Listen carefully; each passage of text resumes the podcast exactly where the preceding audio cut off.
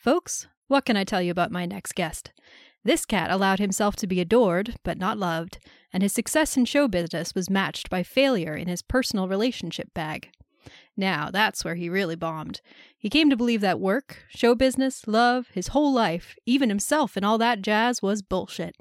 He became numero uno game player to the point where he didn't really know where the games ended and the reality began. Like to this cat, the only reality is death, man. Ladies and gentlemen, let me lay on you a so so entertainer, not much of a humanitarian, and this cat was never nobody's friend. In his final performance on the great stage of life, you can applaud if you want to, Mr. Joe Gideon.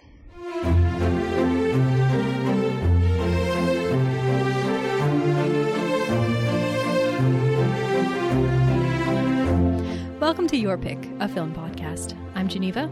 And I'm Tatum. We are two friends who love movies and love sharing them with each other.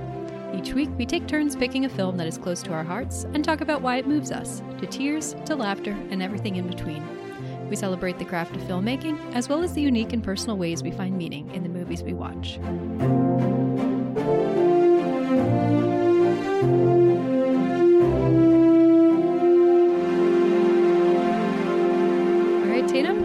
Once again for another episode. Have you been watching anything uh, good lately? I have, because, listener, not that you know this, but this is Geneva and my first time, I think, in months actually taking a, a little A bit of a week in break, between? a full week in between recordings. Um, but yeah, I have been watching um, a few things. So I think I've mentioned in the past that me and my cousins were going through uh, a rewatch of the Twilight Saga movies. So we finally concluded our rewatch this week with Breaking Dawn Part Two, and uh, I I was pleasantly surprised because the three movies prior to this were absolutely terrible. New Moon, Eclipse, and Breaking Dawn Part 1 are all really not great movies.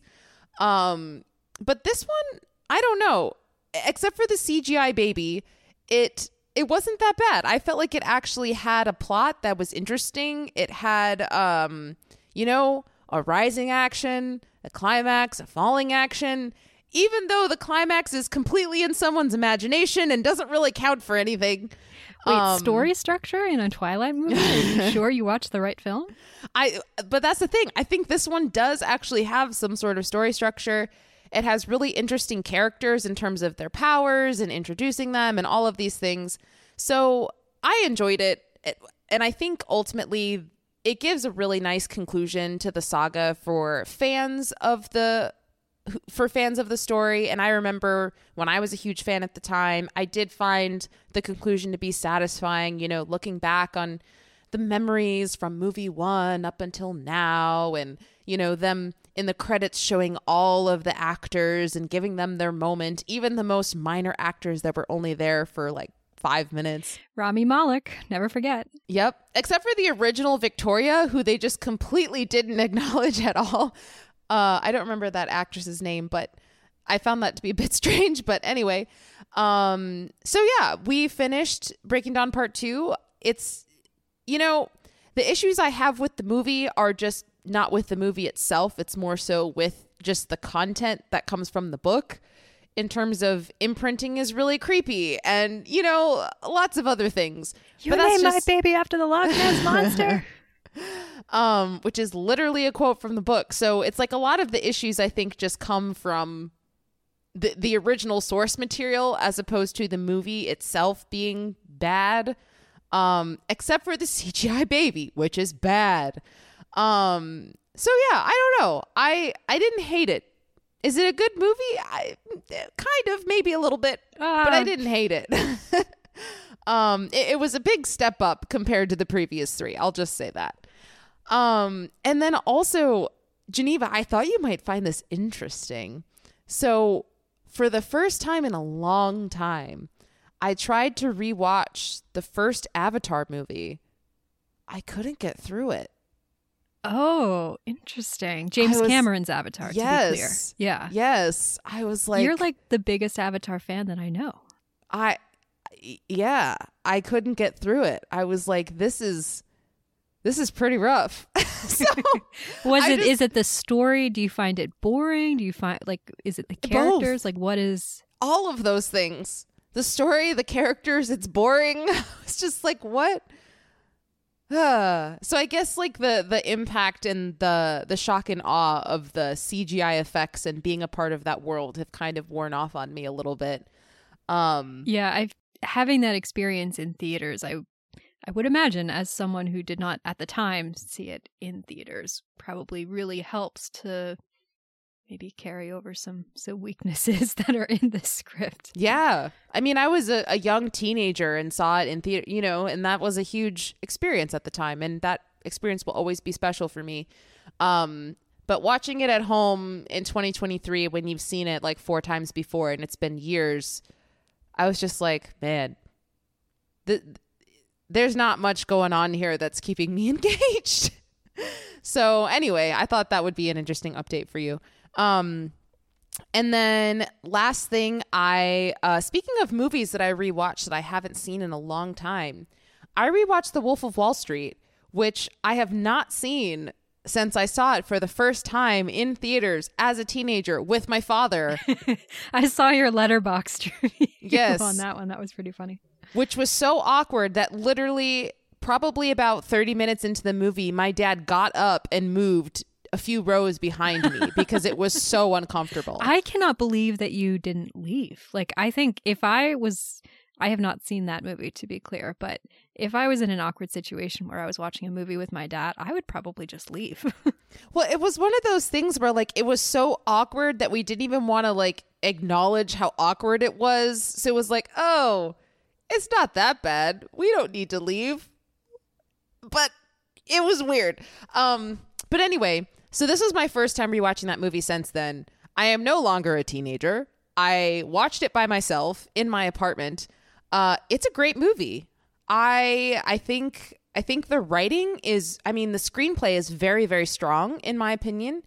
Um and obviously my boy Leo's bringing it. It's a great performance on his part. I think Jonah Hill is fantastic. Margot Robbie is is great.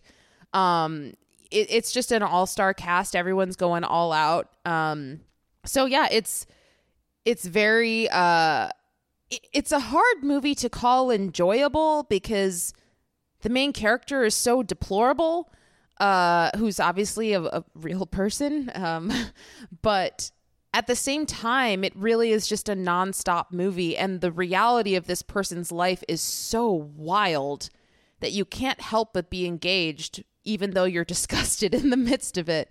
So um i enjoyed it. It's it's a very good movie. I'm glad i rewatched it um because yeah i it's it's a great film um and i think i, I always enjoy watching a movie uh, made by martin scorsese that i enjoy because his movies are very are very hit or miss for me um and when they're hits they're big hits. And this was a big hit. So it was a good time. Yeah. And then lastly i'm still kind of in my documentary phase ish right now because it's just relaxing to sit back and watch documentary things. So we've learned that i'm obsessed with whales. Fun fact.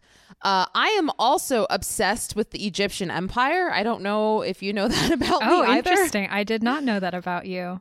yeah. When i was younger when people always asked what what i wanted to be when i grew up i always said archaeologist because i was obsessed with ancient egypt and learning about um all of the mummies and the calligraphy and all that stuff I feel like a lot of kids go through it. Like I definitely went through. mm-hmm. I don't even know if I could call it a phase because I still love ancient Egypt stuff. But like Yeah. that's a very, very yeah relatable thing that for kids to go through. Like I Yeah. go explore and go into inside a period pyramid and explore, you know, and find a mummy's treasure and like all that stuff. yes yeah and so i've been watching this national geographic documentary on different aspects of um like egyptian um archaeology in different parts of the country and so it's been super fun uh i just i really like ancient egypt stuff and i haven't really dived into it for a while so that's been a good time Have you explored the? Um, I think the Chicago Institute has Art Institute has some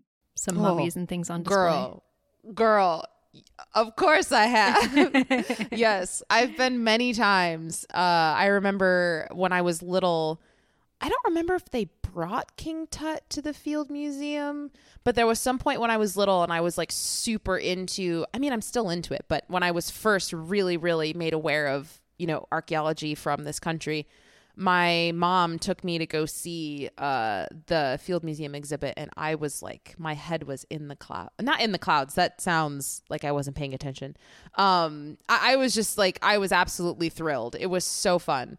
Um, and I've been there many times since. so yes, I have seen it. Yeah. Well, um, when whenever you come to visit me in Boston, Bos- the Boston Art Museum has a really great Egyptian uh, exhibit as well. Ooh, cool. Yeah, let's do it. Uh, but anyway, yeah, that's what I've been watching, kind of all over the place, but it's been a good time. How about you? Yeah, amazing. yeah, a little bit uh less, but uh, I've got a few things. So first, I've started a rewatch of the cop show, the British cop show, Line of Duty, which I highly recommend. I've probably recommended it to you before, Tatum, but it's a British show that's been on for I think there's like six seasons now, six or seven seasons. You know, it's a British show, so they're each five or six episodes a season. Um, but it centers on an AC12, which is an anti corruption unit. And every season they um, have a new officer that they're investigating to see if they are corrupt, to see if they're involved in some sort of organized crime or um, what have you. It's something a little bit different each time, but it's a really good show. It's very um it's by the guy who did Bodyguard, the show with Richard Madden that came out a few years ago. So similar, very propulsive writing, a lot of really good twists and turns. Uh, but the real draw of the show for me is the acting. There's the the three leads who are in the anti-corruption unit, and their the growth of their friendship over the series is really fun to watch. But the real draw is the the guest stars that they bring on to play the the officers they're investigating. So first season it's an actor named I want to say Lennie James and he is just absolutely fantastic. And then the second season is uh, Keeley Hawes, who is I'm realizing one of my favorite British actresses. She's she gives one of the one of my favorite performances on television ever of all time in that show. So anyway, yeah, Line of Duty, good show. Um, second, I went to see A Haunting in Venice in theaters. Um, so when we're recording now, that just came out a couple weeks ago. That is the new Kenneth Branagh Hercule Poirot movie, which is not based on it's not a direct adaptation of any Agatha Christie novel the way his last two Poirot movies have been. It's loosely inspired by one, but is very much doing its own thing. And honestly, it is easily the best of the three. I actually think this is a pretty good movie. It's um, very much Halloween oriented. It's very much a kind of a horror movie in addition to being a murder mystery. It all takes place in this really beautiful, crumbling mansion in the middle of Venice. The whoever the production designer is, they really deserve to get a nod. That the the sets in this movie look absolutely stunning. And it's just a really nice little thriller that's very melancholy. There's a lot of themes about loss and regret and being haunted by the past and um you know, having your profession as Poirot's, you know, dealing with death and dead people all day and thinking about concepts like the existence of God and the existence of the soul and is there life after death and what is the meaning, you know, what is the meaning to our existence if there is no such thing as a soul and like, you know, things I wasn't really expecting this movie to get into. And you know, it's still You know, like, like the mm. like the themes in Twilight, you know? Edward's like I'm a vampire. I don't have a soul. That's why I don't want Bella to become a vampire because I don't want to send her. I don't want to take away her soul. Exactly. Basically the same movies, right? Am I right? Mm-hmm. Yep. Uh, same movies, same themes as all that jazz too. So you know they're all the equ- equivalent. they're all the same movie. Let's be real. anyway, Stephenie Meyer say, living out there with the giants. Um, yeah, all that is to say is that if you enjoy murder mysteries, if you enjoy like ghost stories, um, if you enjoy Kenneth Branagh, a really silly mustache doing a silly accent, it's actually a pretty good movie. I, I would recommend it. Definitely better than the previous two. Um, okay, and then the last one that I watched, which covers similar themes. but in a very, very different way, is a movie called Oslo August 31st. This is, I believe, the second in the Oslo trilogy by filmmaker Joachim Trier, um, his collaborations with actor Anders Danielsen Lie. The third one I watched last year, which is a movie called The Worst Person in the World. Excellent movie. This movie is also excellent. It is also extremely depressing. um, it is about a young man who gets out of rehab. Um, he's kind of temporarily let out. He's not quite finished with his rehab program, but he's temporarily let out so that he can go and do a job interview in Oslo. But what he really wants to do is to go around to his family and his friends from his pr- prior life when he was on drugs and kind of see if life is still worth living. You know, he's he's extremely depressed about the way that his life has gone and you know, it's kind of a circular these things seem to have pre-existed and led him to become hooked on drugs and then those drugs led to this very self-destructive um, lifestyle and now he's you know seeing the end of his program and the the potential of a fu- future life but not really sure if he actually it's a life he wants because the prospect of picking up those pieces just seems too difficult. Um so i won't spoil exactly what happens but it is really beautifully told beautifully shot beautifully acted and i was it's a 90 minute movie. I was gripped the whole way through but again, you know, you finish it and you really are like, oh, wow, I need to go and lie down somewhere and not talk to anyone and maybe like, I don't know, put on a Looney Tunes cartoon or something to get me out of this headspace. That's like me with Bojack a few weeks ago. yeah. I would say, you know, watching Oslo August 31st and all that jazz on the same day was not a great idea. I would say if you watched Oslo August 31st and an episode of Bojack in the same day, it may kill you. You might die. You might die. yeah. Your your brain may simply melt from sadness. If uh, Geneva mentioned the worst person in the world. If you want to see another excellent Joachim Trier film that is very existential but doesn't leave you feeling like you want to die, I would recommend I would Yes. recommend that one. Uh, it's a it's a perfect, absolutely perfect film um, that asks really interesting questions but doesn't leave you with a massive, massive hole in your heart. Yes. Uh, so yeah, Yeah, there's sadness to that one too, but it's much more about that experience of being a young person, a young adult trying to Mhm. find your place in the world. And so there's a lot of hopefulness to it as well. also Anders Danielsen Lie is just perfect. He's just he's one of the most incredible he's actors. such a captivating actor. hmm I would love to work with him someday. I would not be able to direct him, I don't think, because I don't know. I mean, I know he speaks English, but I don't know. Maybe we could make it work, but I'm like, I don't.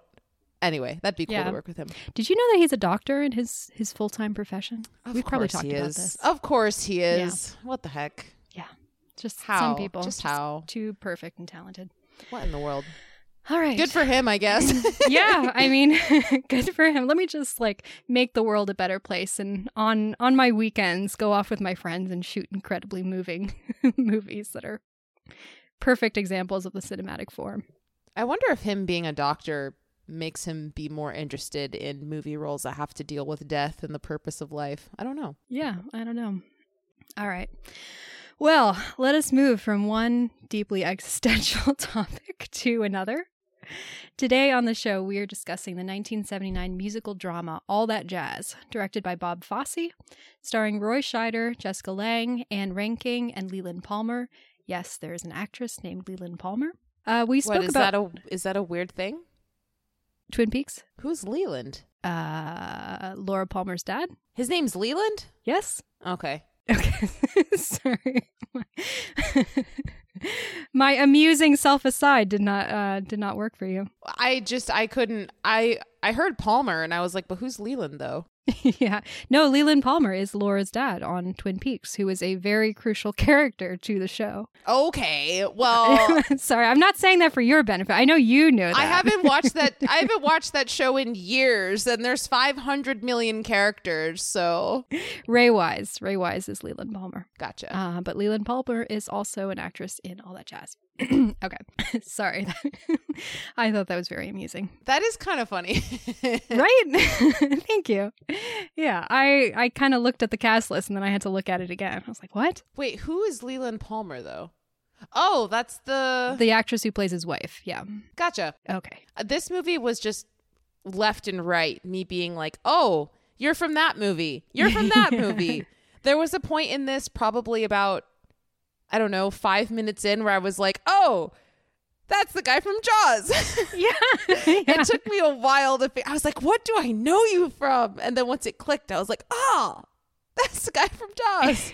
well, and fun fact, I don't think I threw this into my summary um, later on, but the original casting for Joe Gideon in this movie was actually Richard Dreyfuss, the other guy from Jaws, and then he had to pull out, and so they got Roy Scheider instead. What in the world? Would have been a very different movie if it was Richard Dreyfuss. Probably still would have been good, but I it would have been very different. Very different. Interesting. All right. So, um, yeah. So earlier we did an episode on cabaret. So we did speak a little bit about Bob Fosse, but just kind to kind of re-summarize for anyone who may not have listened to that episode. So Bob Fosse, for those of you who are not familiar with American musical theater, he's one of the most influential, well-known figures in kind of 20th century American musicals. Uh, alongside his creative partner and wife, Gwen Verdon, he pioneered a style of dance characterized by stillness and sensuality, isolated body parts, awkward turned-in knees, and jazz hands.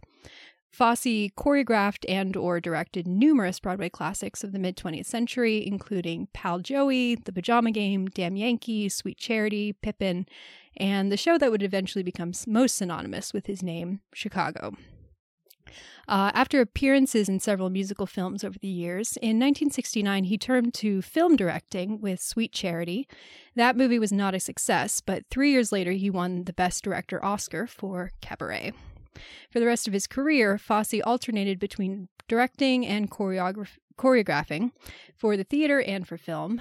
Uh, although undeniably brilliant, Fosse was also a deeply complicated man whose reliance on pills and sex wreaked havoc on his personal life. As shown in All That Jazz, Fosse carried on numerous affairs along time, alongside his long term relationships, and he frequently slept with the female dancers in the shows he directed. All That Jazz, which is written by Fosse alongside Robert Alan Aurthur, is the semi autobiographical tale of a successful director choreographer forced to confront his personal failings, very much in the style of Federico Fellini's film Eight and a Half. Whereas the protagonist of Eight and a Half is dealing with a creative block, All That Jazz was inspired by Fosse's experience of having a heart attack while in the midst of two intensive projects editing the film Lenny, about the life of stand up comedian Lenny Bruce, and directing the Broadway show Chicago, starring his estranged wife, Gwen Verdon. Fosse underwent open heart surgery, and while in recovery, he began thinking about a new project that would explore the prospect of death in a very personal way. The script that eventually resulted was a thinly veiled portrait of himself. So thinly veiled that, uh, reportedly, the original draft actually used the names of all the real life people they were based on. So Bob Fosse became Joe Gideon, Gwen Verdon became Audrey Paris, Nicole Fosse, his daughter, became Mich- Michelle Gideon, and so on. Um, it is worth noting that Ann Reinking was Bob Fosse's girlfriend at the time of his heart attack, and so by playing the character of Katie Jagger, she was basically playing herself in the role. However, Reinking was forced to audition for this part. I did not see anything online about why this is. Could have been a studio note, but it's also possible that Fosse was just being a dick. Um, all that jazz tells the story of Joe Gideon, a musical theater director struggling to bring a new show to the Broadway stage while simultaneously editing a film about a stand up comedian. To push through the stress, he relies on a daily routine of dexedrine, alcohol, cigarettes, and one night stands, regularly lying to his current girlfriend and neglecting to spend time with his daughter. The first half of the film cuts between Joe's frenetic schedule and scenes of Joe in a darkened backstage set, talking frankly with a beautiful woman in white about his past, his failings, and his attitude toward art. About halfway through the film, Joe suffers a massive heart attack and is taken to the hospital. At first, he continually flouts the advice of doctors to slow down and rest, but as he begins to realize the seriousness of his- condition, he begins to struggle against the prospect of death. Through a series of hallucinations, Joe processes his regrets as elaborate musical sequences in which the women in his life scold him about his self destructive lifestyle and the pain he has brought on them. Joe's too late discovery that he wants to live eventually turns to resignation with a final blowout number, Bye Bye Life, in which Joe bids farewell to the world and is welcomed into death by the woman in white. All right, so um, in terms of my experience with this movie, I first saw this movie um, last year or the year before. It was while I was doing research for my master's degree. Um, my my senior thesis. I don't know if I've talked about it um, on this podcast before, but my master's dissertation had to do with musicals and musical movies specifically, and so there was just a period where I was watching a lot of musicals I'd never seen before, filling in a lot of gaps. And this is one of those movies that's always on lists of best musicals ever made. Um, so I thought, well, you know, I've got to see it. I like Cabaret. we'll see what we'll see what this has to offer. I love uh, Roy Scheider. Always excited to see him do things, and I love this movie. Um, it I really love Fosse's as a director, as a film director. I think the way that he uses editing is really interesting. Um, it weirdly on rewatch brought to mind Christopher Nolan. I was like, if Christopher Nolan ever made a musical, which I don't think he ever will, and I don't necessarily think he should, but the way that Fosse cuts across multiple timelines in order to create a story and kind of you know cutting to a particular moment in one timeline at one in in the midst of something else helps form an impression that he wants to uh, create in order to bring you to the next point in his story. You know, that's something that is is done frequently in Oppenheimer and, and movies like that. Um, I just think it's really interesting. I, I love the use of editing in his movies. Obviously, his choreography is brilliant. And then I just find the way that he decides the fact that he chose to tell this story and that he does it in such a simultaneously um you know there's like there is self indulgence and self justification in this movie certainly but there's also a lot of self loathing and a lot of let me just bear everything that I know is bad about myself and I'm going to put it up on the screen how what a bad person I am and yet also it doesn't seem to have necessarily made a difference in the way he lived his life and that sort of self self reflection and self flagellation, I just find so interesting. And it, you know, the ending of this movie, the way that Joe moves from, you know, through the stages of grief, as is kind of a recurring um, uh, motif throughout the movie. And he moves from denial, you know, and anger and bargaining, and he moves into acceptance and he moves into this well, what does it mean to accept the fact that I'm dying and accept the fact that I've always lived thinking that I have more time and now I don't have more time? I just find that to be a really interesting theme um, that I always enjoy seeing explored on screen. So, yeah, um, I found this re- movie really compelling. Um, found it similarly compelling on rewatch. The final shot, which um, I hope we can, you know, talk about at least briefly at some point, um, is particularly. I think it's just so well timed. It's such a brutal gut punch to cap it all off. So, yeah, and I think there's a lot to talk about too with the idea of being an artist and transmuting all of your regrets and struggles and fears into art and the positive ways that that can happen and also the negative ways that that can happen. So, yeah. Um, Tatum, I know this was your first time seeing this movie. I know it was difficult watch for you, so I do apologize for that. But um, yeah, your thoughts on this watch of the movie? Well, first of all, I wasn't aware that you'd seen it for the first time so recently. Um, but that's that's super interesting. Um, because I know you you loved Cabaret, and so I figured you would have like been rushing to see this right away after you saw Cabaret. I think, to be honest, this movie is not super easy to get hold of. I don't think it's on any streaming service right now. So I think I may have, yeah, I think I may have wanted to watch I it. still never got it from the library. It never came in from the oh, library. Really? Yeah, I couldn't find it. Well, you found it, but yeah, yeah. I found it. but yes, um, yeah, but yeah, I think I may have wanted to watch it right after Cabaret, and I just had trouble tracking it down until the, within the last couple of years. Yeah, I probably would have given up too. Like if this was a movie that I really wanted to watch, but I didn't have to watch it for this podcast, I would have been like, well, I've done all I can, so I guess I'm just not going to watch it because I can't find it anywhere and the library is not giving it to me. Um yeah, so uh, yes, Geneva said like she said I had never seen this movie before. Um it it was not necessarily a movie that was on my list to watch. Um I I was aware of the movie. I knew that it existed. Um I knew that it kind of had a, a high reputation, but just for whatever reason I wasn't itching to see it. Um, I think I mentioned on our cabaret episode that for some reason in my mind, cabaret, all that jazz, and Chicago were kind of all the same movie in my head. And yeah, it's understandable. Yeah, and Chicago was the first of the three that I had seen, and I don't like Chicago. And so, because of that, I wasn't particularly itching to see uh, Cabaret or all that jazz. But then, after absolutely adoring Cabaret and thinking it's a brilliant masterpiece, I was looking forward to watching all that jazz. But all that being said, this movie was not at all for me. I think it was a movie that it, it's it's very well made. Um, it's very well acted. I think obviously this is, as Geneva said, recognized by probably the majority of moviegoers to be one of the best musicals ever made. Um, and so I kindly resign my opinion to the global decision to have this be one of the best musicals ever. I'm sure everyone else is right. But to me, I found this movie to be incredibly offensive. Um, I've mentioned before on this podcast, particularly when I think Geneva, you and I were both rewatching Mad Men around the same time. I really, really struggle with movies and television shows that um, that portray abuse of women. Um, and Bob Fosse is already a problematic person in my I don't even think it's in my opinion. He's not the best guy and I think he's very obvious about that with this movie.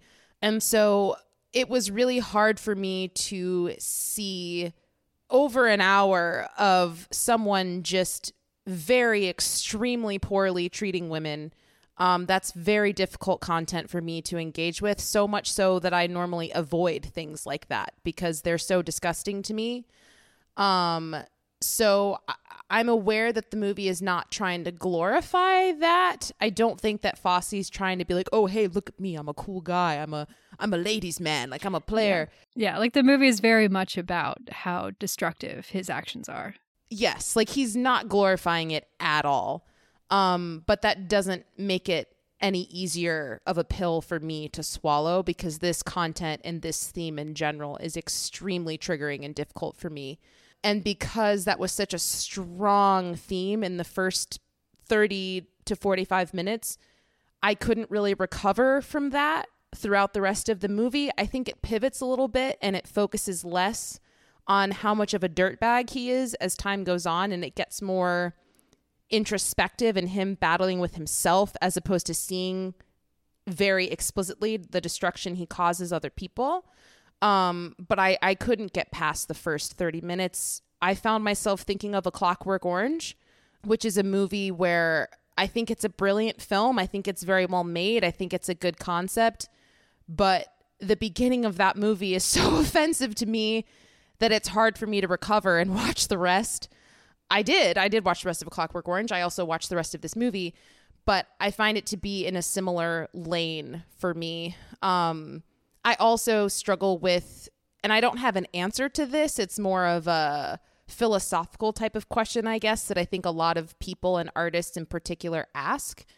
But I really struggle with artists who are really bad people and just trying to, just that question of like, when do we separate the art from the creator versus when do we hold the creator accountable for their actions and not glorify their art?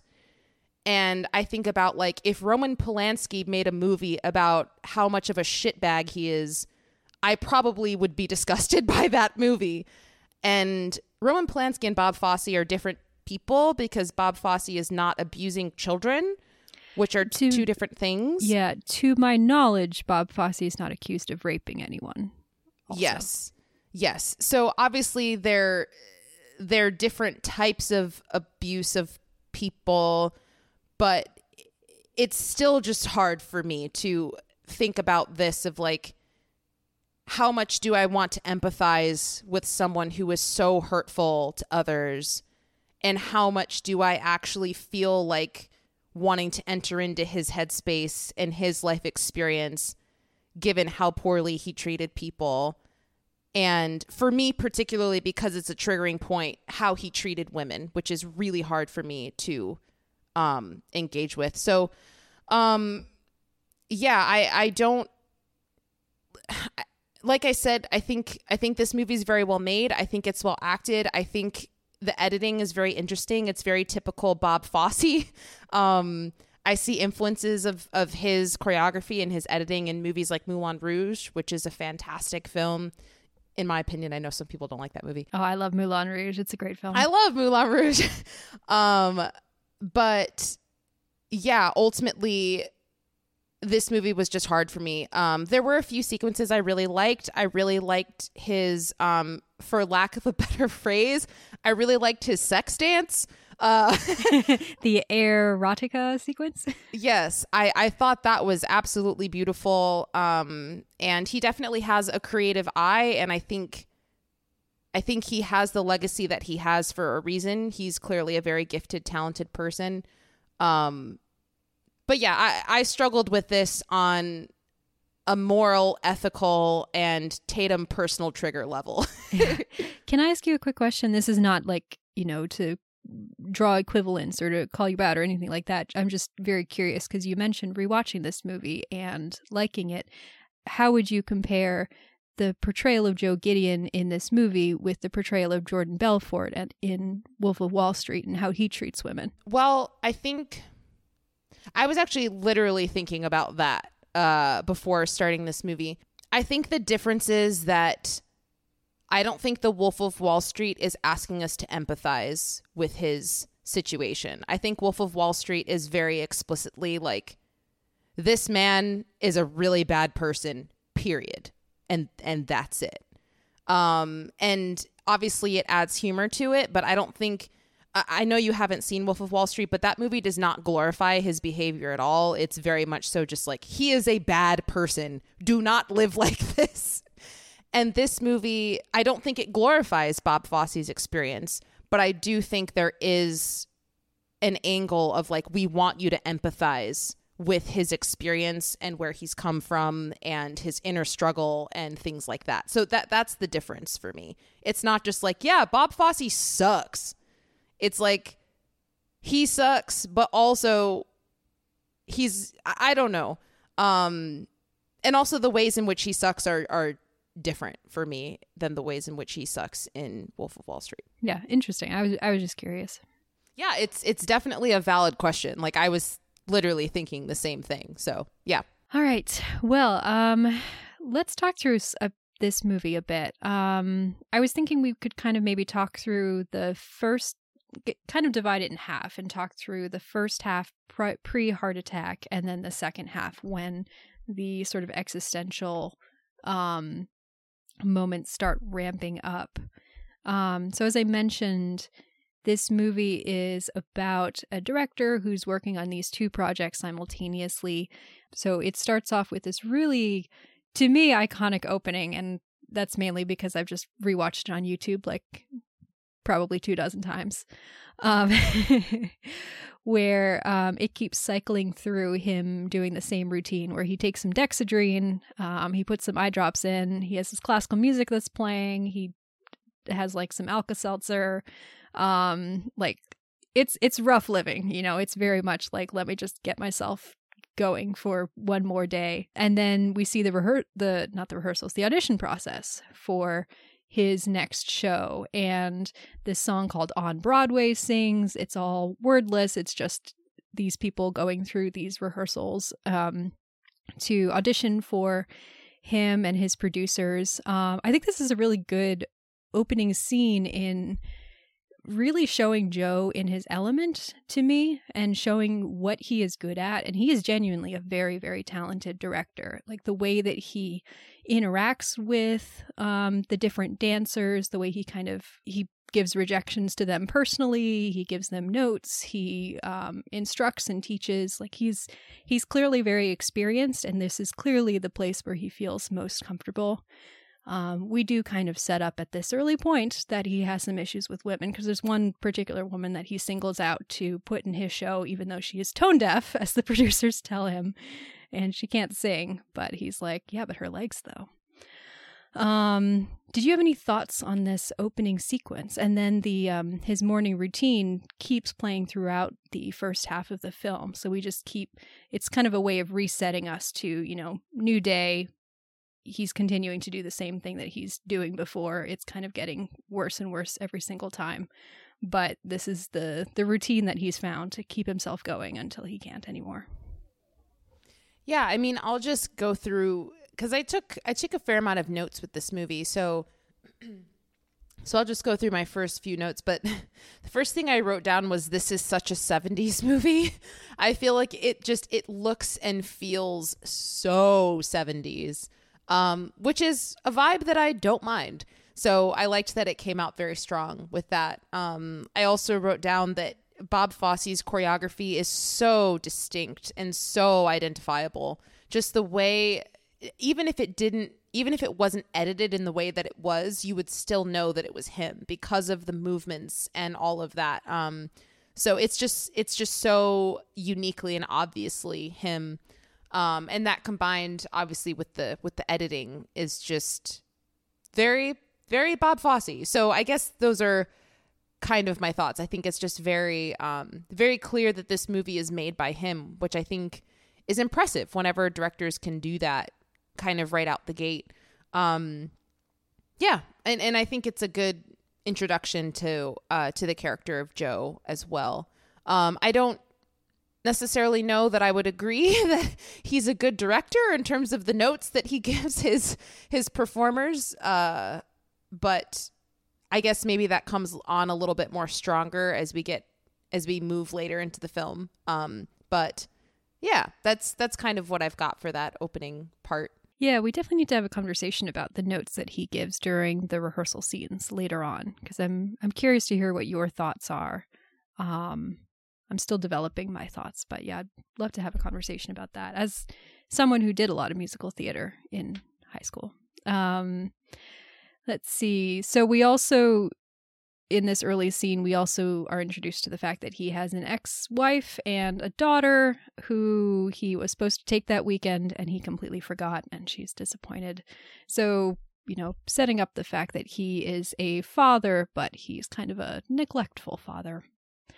Um, and then we also set up early on and this is like it's so hard to really talk about any one plot thread or scene in this movie because it is all so intertwined with these each other. Like this, so much of this movie is just a series of montages, a montage that kind of goes into another montage, or just, you know, we're cutting between kind of three different things at any one time. But we have these other sequences that are happening in this um, backstage, what appears to be like kind of a darkened backstage. And there's this beautiful woman who's dressed in white and she has this veil and she keeps asking him questions. And his, his manner and demeanor in these sequences are very different. And, you know, we eventually learn that this woman is the angel of death, basically. She's credited in the the ending credits as Angelique, the angel of death. Um, so he is talking very explicitly, you know, his to his this manifestation of his his existential questions. And his demeanor when he talks when he like answers her questions is I think very interesting because he's just so open and he like kind of doesn't care in a sense. I don't know, the way that she asks him things and he'll just be like she'll be like, "Did you actually mean it when you said this thing to that person?" He's like, "I don't know. Not really."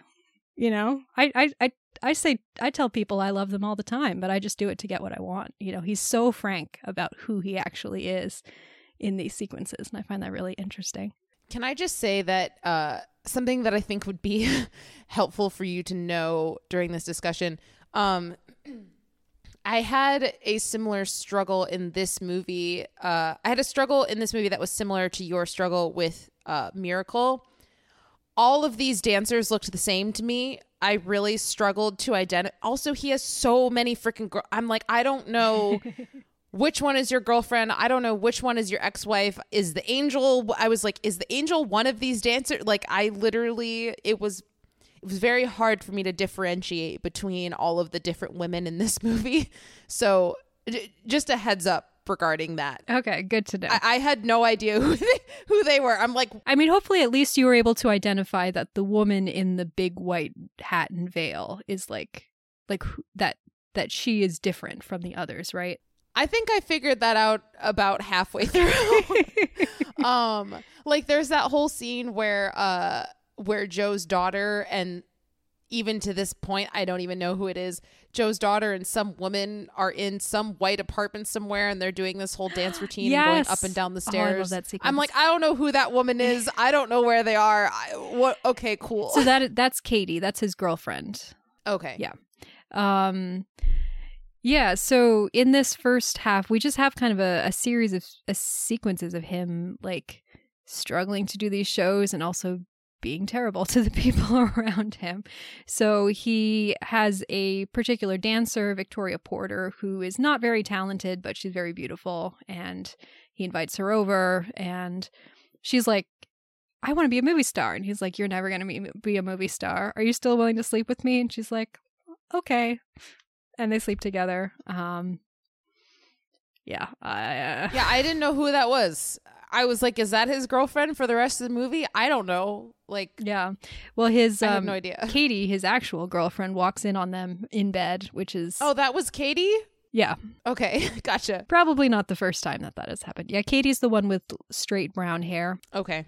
Um, we also learn a little bit about his backstory in that he grew up as a dancer in burlesque clubs, which is Bob Fosse's real backstory.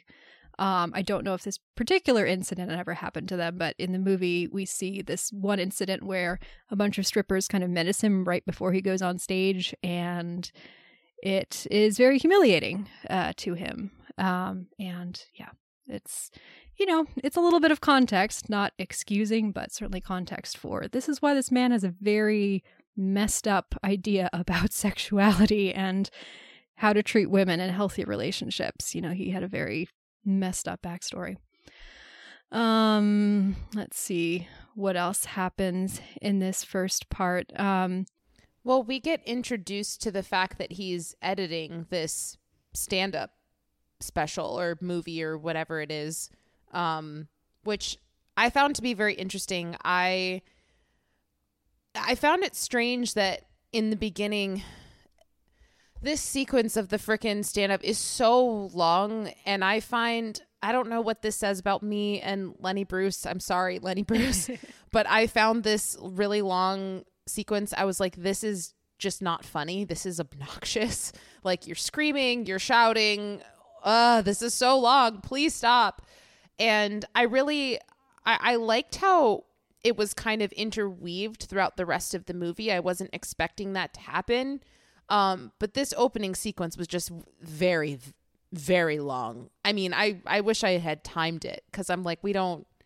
I like the introduction of kind of showing that he's this director who, you know, they gave him four months and he's taken seven months and he's still not done and he's like changing it and then they're like, God damn it, it's better, you know? which is such a great Um, moment because it really shows his like i mean this is his perfectionism is such a crucial part of his character is that he he always believes there's a way to make it better and he has this sort of vision of how this thing is supposed to be perfect in his head and he just gets frustrated because he just can't get there and so he takes all this extra time but he is genuinely talented. And so when he takes that extra time it does get better. And the studio executive who's like yelling at him and yelling at him like you're taking like you're going way over budget way over schedule. Like we're having we're on triple overtime now with these people. Like we can't be paying them all these things.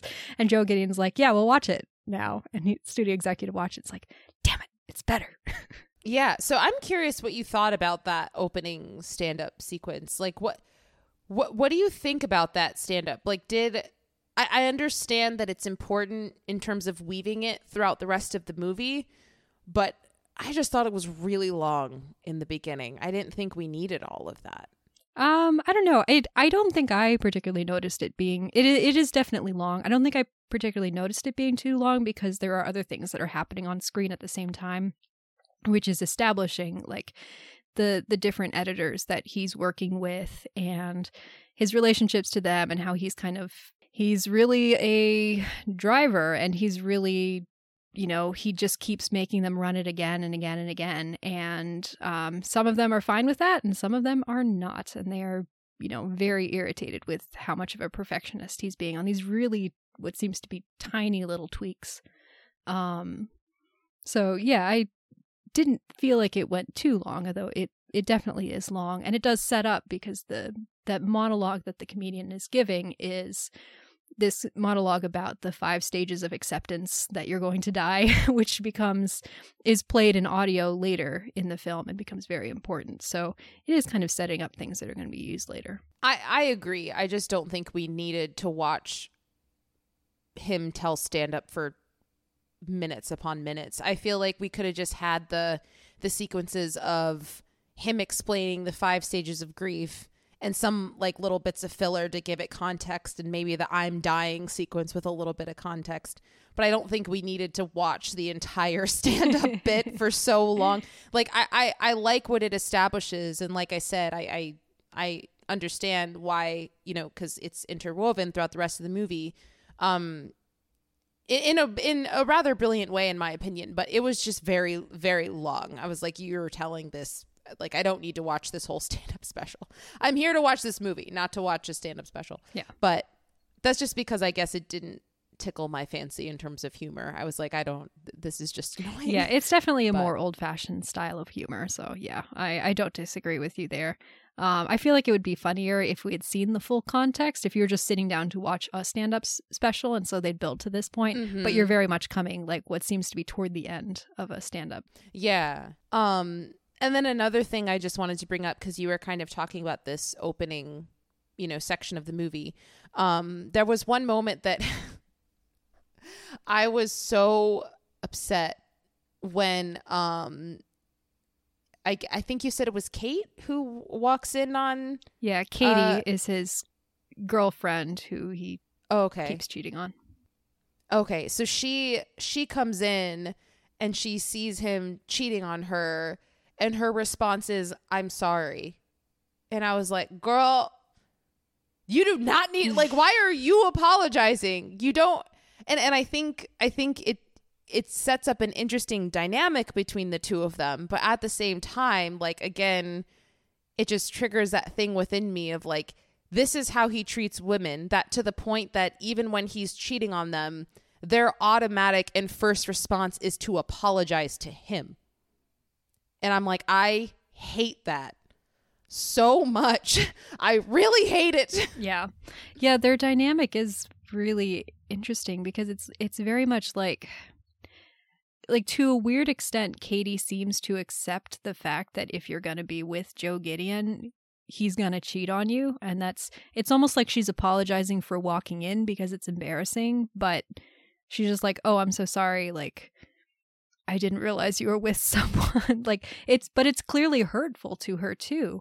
And there are moments where Joe is talking to the angel of death and, and death keeps asking him, like, you know, why do you think Katie puts up with all of this? And he's like, I don't know. Like, I, I treat her terribly. Like, he's so aware of this. And yet he somehow just can't seem to get out of his own way. There's that great scene where Katie's like, I guess she's almost trying to test him in a way.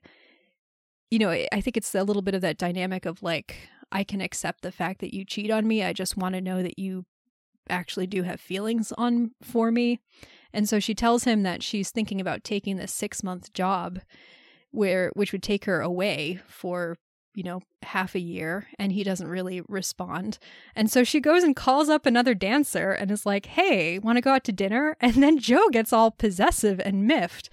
And um, they end up having this conversation where he's like, I give you everything that I can. And she's like, yeah, you give me a lot of things. You give me a lot of material things, but you're also, she says, really, I wish you weren't so generous with your cock. Um, and yeah, I don't know, the this dynamic between them where it's like he really feels like if he as long as he is upfront and honest about his failings and then is trying to be generous in the other ways that he can. He's just like, this is the person who I am, and you just have to accept it or not. And she's like, I think she sort of un- knows that about him, but also wants more. She's like, I just want to love you, and you like you won't let me. And so they're at this impasse, and I don't know why she puts up with him for as long as she does, but because he's an abuser and he manipulates her, and she's in a place mentally where she can't necessarily, she doesn't know how to get out of the situation that she's in. I mean, a lot of people mm-hmm. get stuck in relationships like that, and it's really sad, but it's because the man has the power and at least in this sort of circumstance in my opinion with joe like he very clearly has the power. He's the choreographer.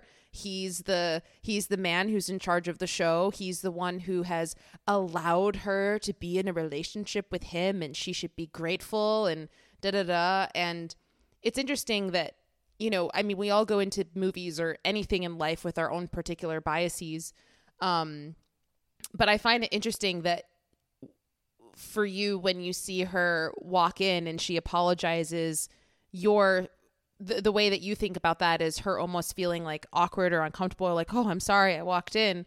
Whereas for me i read that as you know she looks hurt and she looks like she's apologizing that i'm sorry i'm not giving you what you're what you want i'm sorry i'm not enough for you like i'm really trying but apparently it's not enough and maybe i should try harder and that's why you're going to other people and that was my reading of it. And so when we have that sequence later where she's like, you know, you're giving me these things, but like you said, I wish you weren't so generous with your cock. Like, I just want to love you. And it's like, it's just that disgusting circle of her being like, I'm, I'm the one who's not enough. I'm the problem.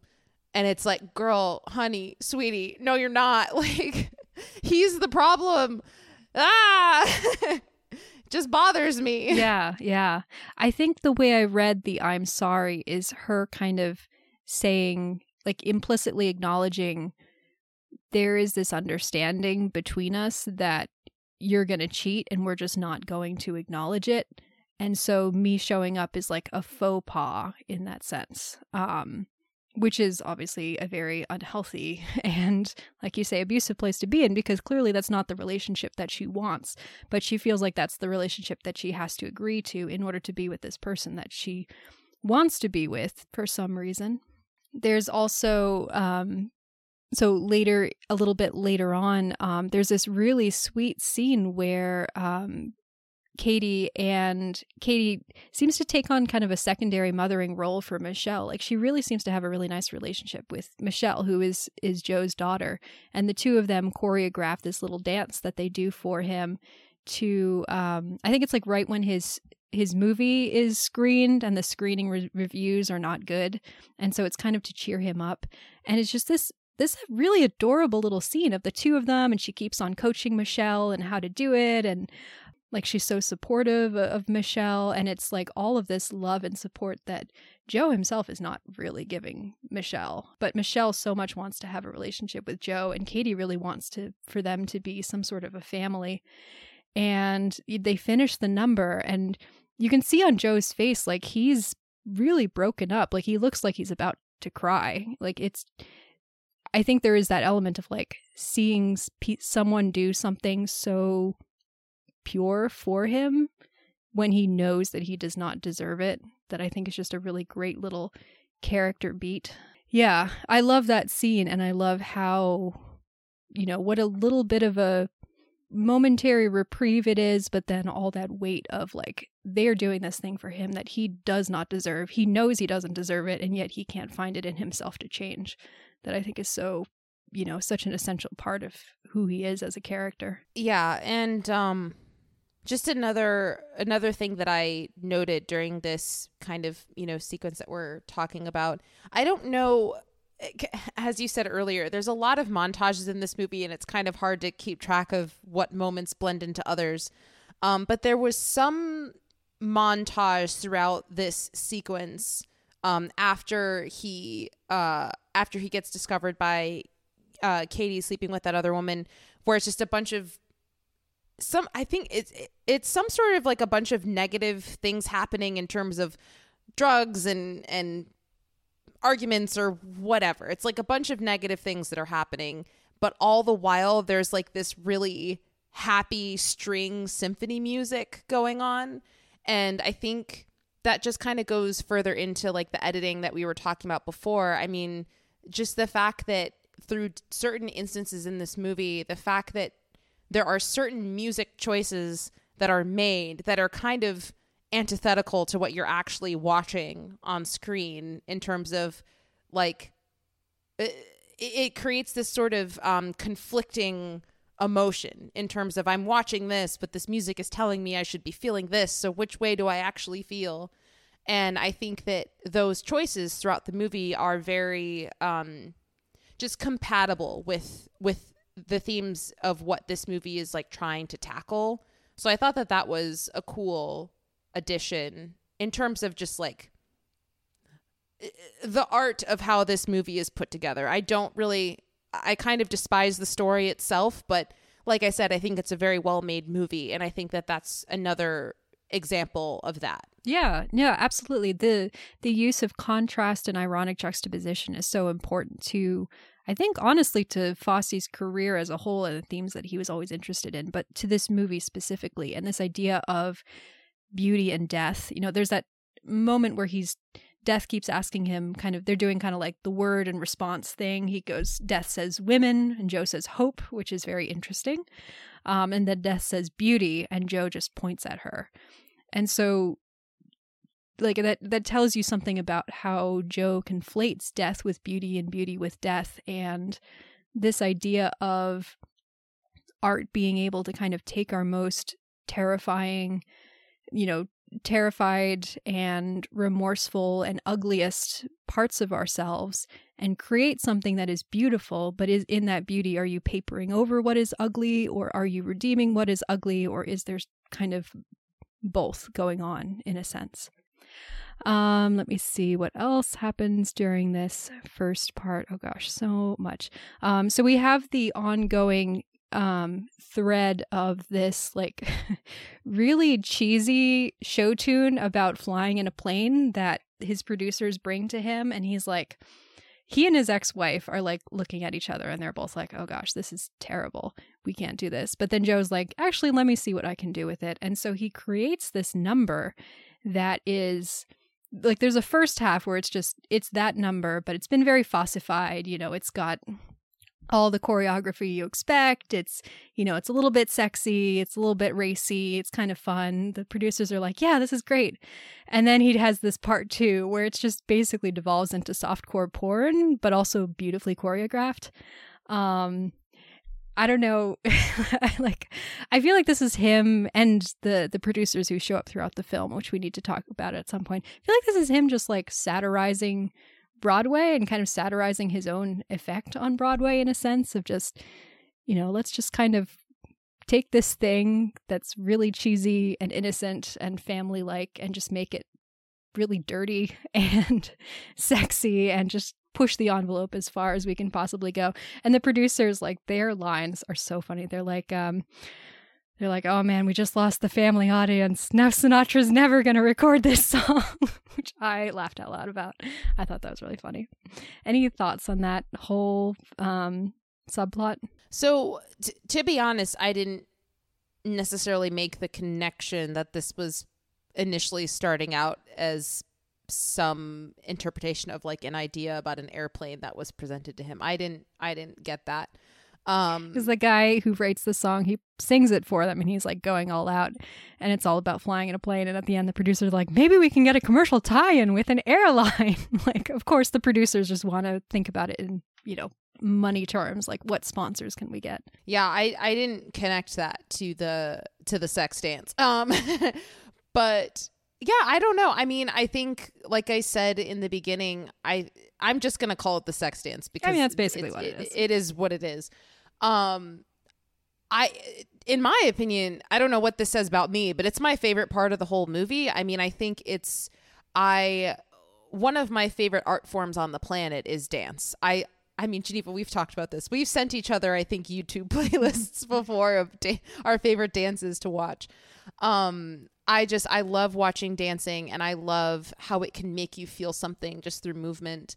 And uh, so for me, I just thought that it was so incredibly beautiful. I didn't necessarily think about it in a deep way in terms of like, what is this representing and what does it mean? I was kind of just enjoying that it was absolutely beautiful to watch. Um, the choreography, the way the bodies are interacting with each other, uh, the way that they bring out the smoke and everyone's like, smoke. um, it's, yeah, I mean, I just think it's really beautiful. It was very, um, it was just, it just felt like Bob Fosse having a moment of just being like, you know what? I've always wanted to make a beautiful choreography that's explicitly about sex, and uh, I'm gonna die, so here it is. Um, so it almost felt like something he'd always wanted to always wanted to make on his bucket list. Yeah, but he, you know, was so tied into making things for family audiences. He yeah, because Chicago is such it. a film for such, such a show for family a, audiences. Very much so for a family audience. Um, as is cabaret you know he's just totally making things for the family um but yeah i don't know i don't really have any deep thoughts regarding it i just i i think it was absolutely beautiful. I would that's probably going to be the only sequence from this movie that i'll ever watch again because it's just really captivating. Um again i don't know what that says about me but i think that dance is just a beautiful art form and the way that bodies can move and they're just so fascinating to watch and especially when they're lit in different ways and um yeah i thought it was beautiful. Um so yeah. Yeah well prior to the performance of this song we get a really great scene where joe is um joe's like he feels like he's blocked in his um his ability to choreograph. You know he teaches the the dancers a move and they do it and they do it fine but he just doesn't like it. And he goes off and he goes and talks to his ex-wife. And i really love the scene between the two of them where his ex-wife is practicing a number for her own possibly even choreographing the number herself. And he's just like standing there talking to her and she's like dancing around him. And then every once in a while she's like here help me up or here help me like stretch my leg a little further or like doing all these things. And it just gives you i think the the chemistry between those t- two actors is really great in giving you that sense of these are two people who have been working together for so long and they have these really complicated feelings about each other.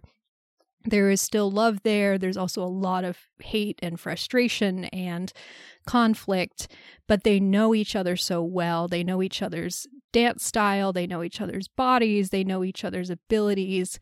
And like you know she knows him. She knows that he always gets to this point where he feels blocked up, and that's right before kind of the dam of inspiration breaks, which it then does.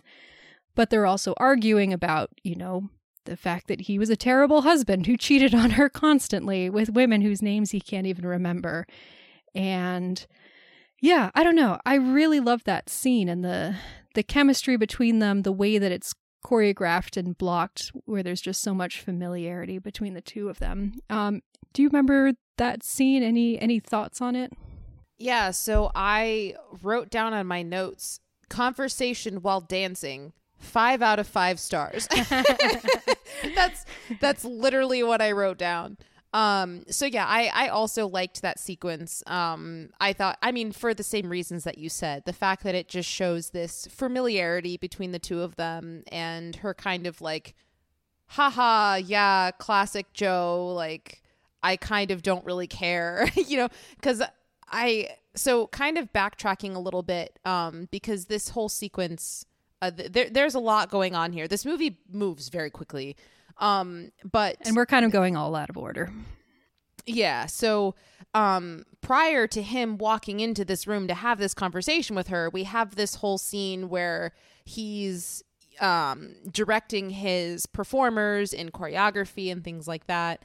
And in my opinion, we have this uh, another disgusting moment between him and a woman where he basically like is yelling at her while she's dancing and then like backs her up against a wall almost and is basically telling her like you're a bad dancer not only can i not make you a great dancer i can't even make you a good dancer but I can make you a better dancer. And all of these things, like, again, abuse. Like, he, he's literally like tearing her down while she's dancing. And then once she starts crying, he swoops in and kind of gaslights her and is like, actually, but like, you should admire me because I'm going to make you a better dancer. And then she's like, oh, right. What an honor for me to be here and have this man make me a better dancer. It's like a disgusting backhanded compliment. And then after that, he goes into this room with uh with his ex-wife and then he's feeling lousy and he's like, "Oh, I want someone to bump up my ego because bump." I'm like, "Dude, you just destroyed someone else's experience and made them cry." And now you're feeling ho like ho hum, woe is me. I need to go to this other room to have this person make me feel better about myself. I'm like, you suck and I hate you and you're a terrible person and I hate watching you on screen because you're awful to every woman that you encounter. Um but that then leads up to this scene where again it's it's that conflict of like it it shows how terrible of a person he is but then it also shows like it gives hints as to why he might be that way or he's actually insecure. And i'm like i get that but also that doesn't excuse your act like i'm not gonna i'm not gonna have empathy for you because you're walking into this other room and showing that actually the reason you're lashing out is because you're insecure. I'm like i don't care. Like that's not an excuse. You're a terrible person um so anyway i i just i kind of lump that whole thing together of like starting with his like helping direct his his performers through choreography and then straight up abusing and gaslighting this woman to then feeling oh my gosh what was me? I'm a i'm hate myself to then going into this moment where he has this a little bit more transparent honest conversation with his ex-wife. Um where it ends and she asks herself i don't remember specifically how it's phrased but she's like basically like why can't i quit you type of thing um, she's like, She's you like, you're gonna me drive crazy. me crazy. Yeah.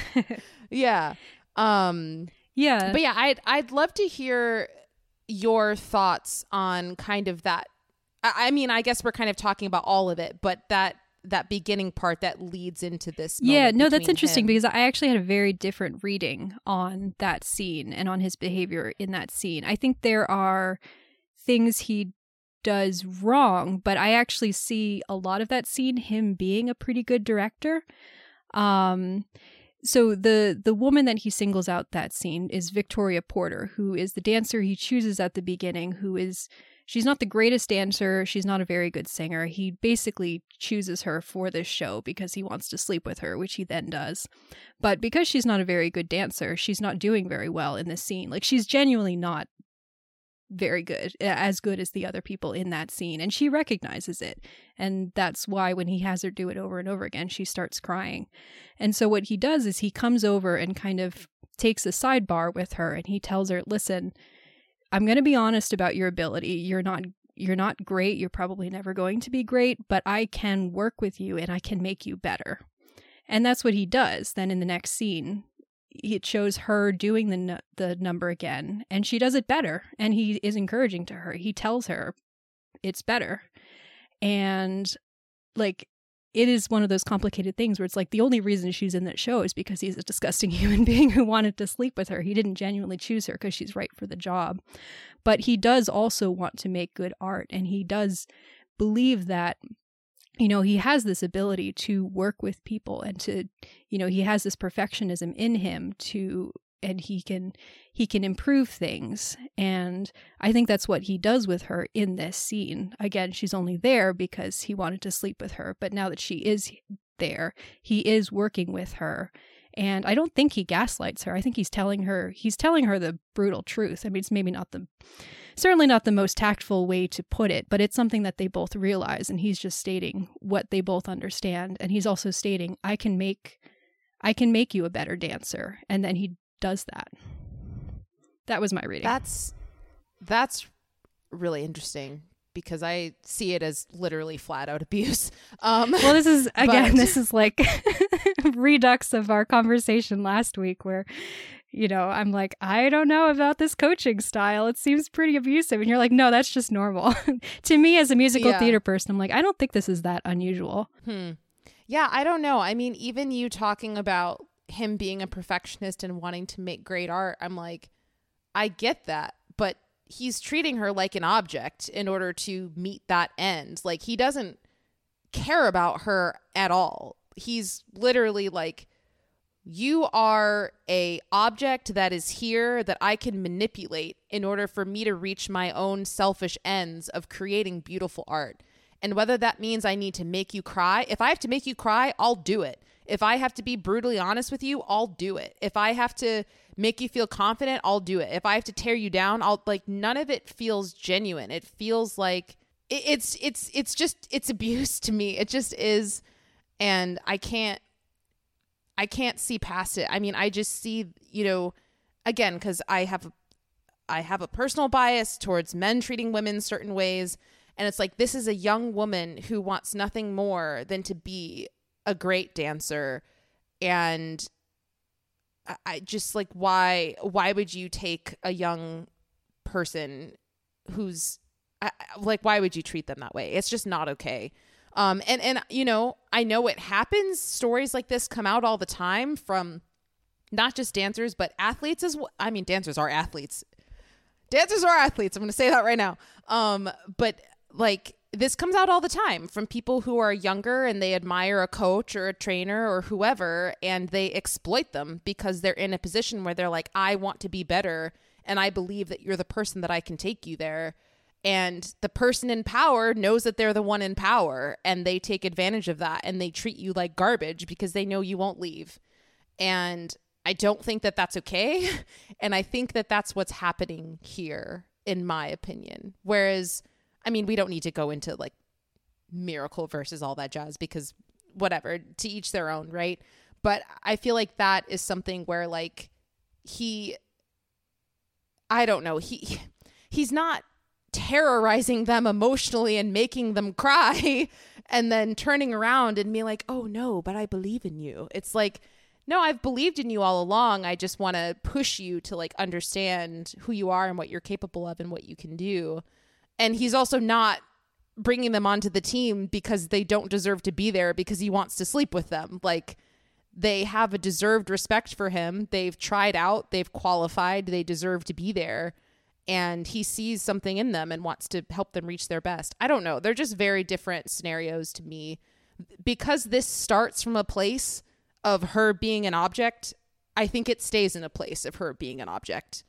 Um, but that's just my own opinion. Yeah, I mean, I um, I think we'll just agree to disagree with this. I'm definitely not saying that it's an example of him being an you know a great person because nothing and he does he does in this movie is untainted by um bad ulterior motives. I just think in this particular moment he is demonstrating he is you know not tactfully but honestly acknowledging the fact that she's not measuring up but also giving her the the intention that she needs in or and telling her that like I am willing to continue working with you and to make you better.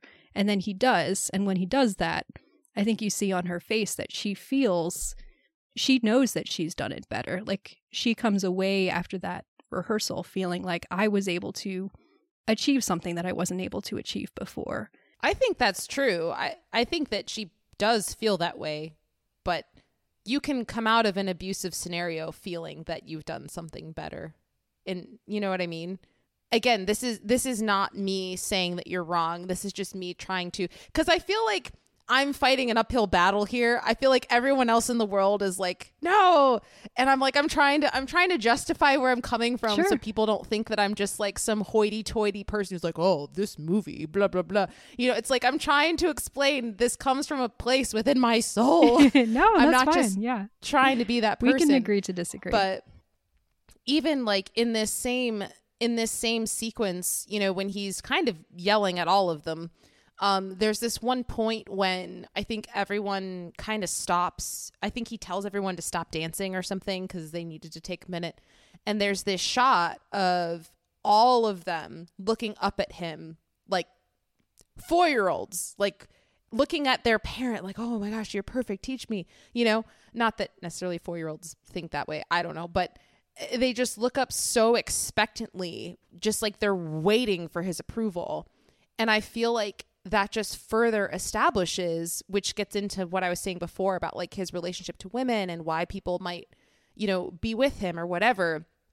He is in a position of power, and the people that are underneath his power will do anything to get his approval. And that, in and of itself, is uh, it, it, it, it, it paves the way for someone to be abusive. And I think that given what the film has established regarding like his character and his drug use and his womanizer, all of those things, I think that all of that lends itself to this is a person who abuses their power and therefore abuses people. Sure. And I don't think it can be avoided that he abuses people. And I'm not saying that that's what you're saying. Yeah. I don't think you're saying he's abuse free. well, yeah, because I'm not disagreeing that he abuses his power. He certainly does. I'm just arguing. right.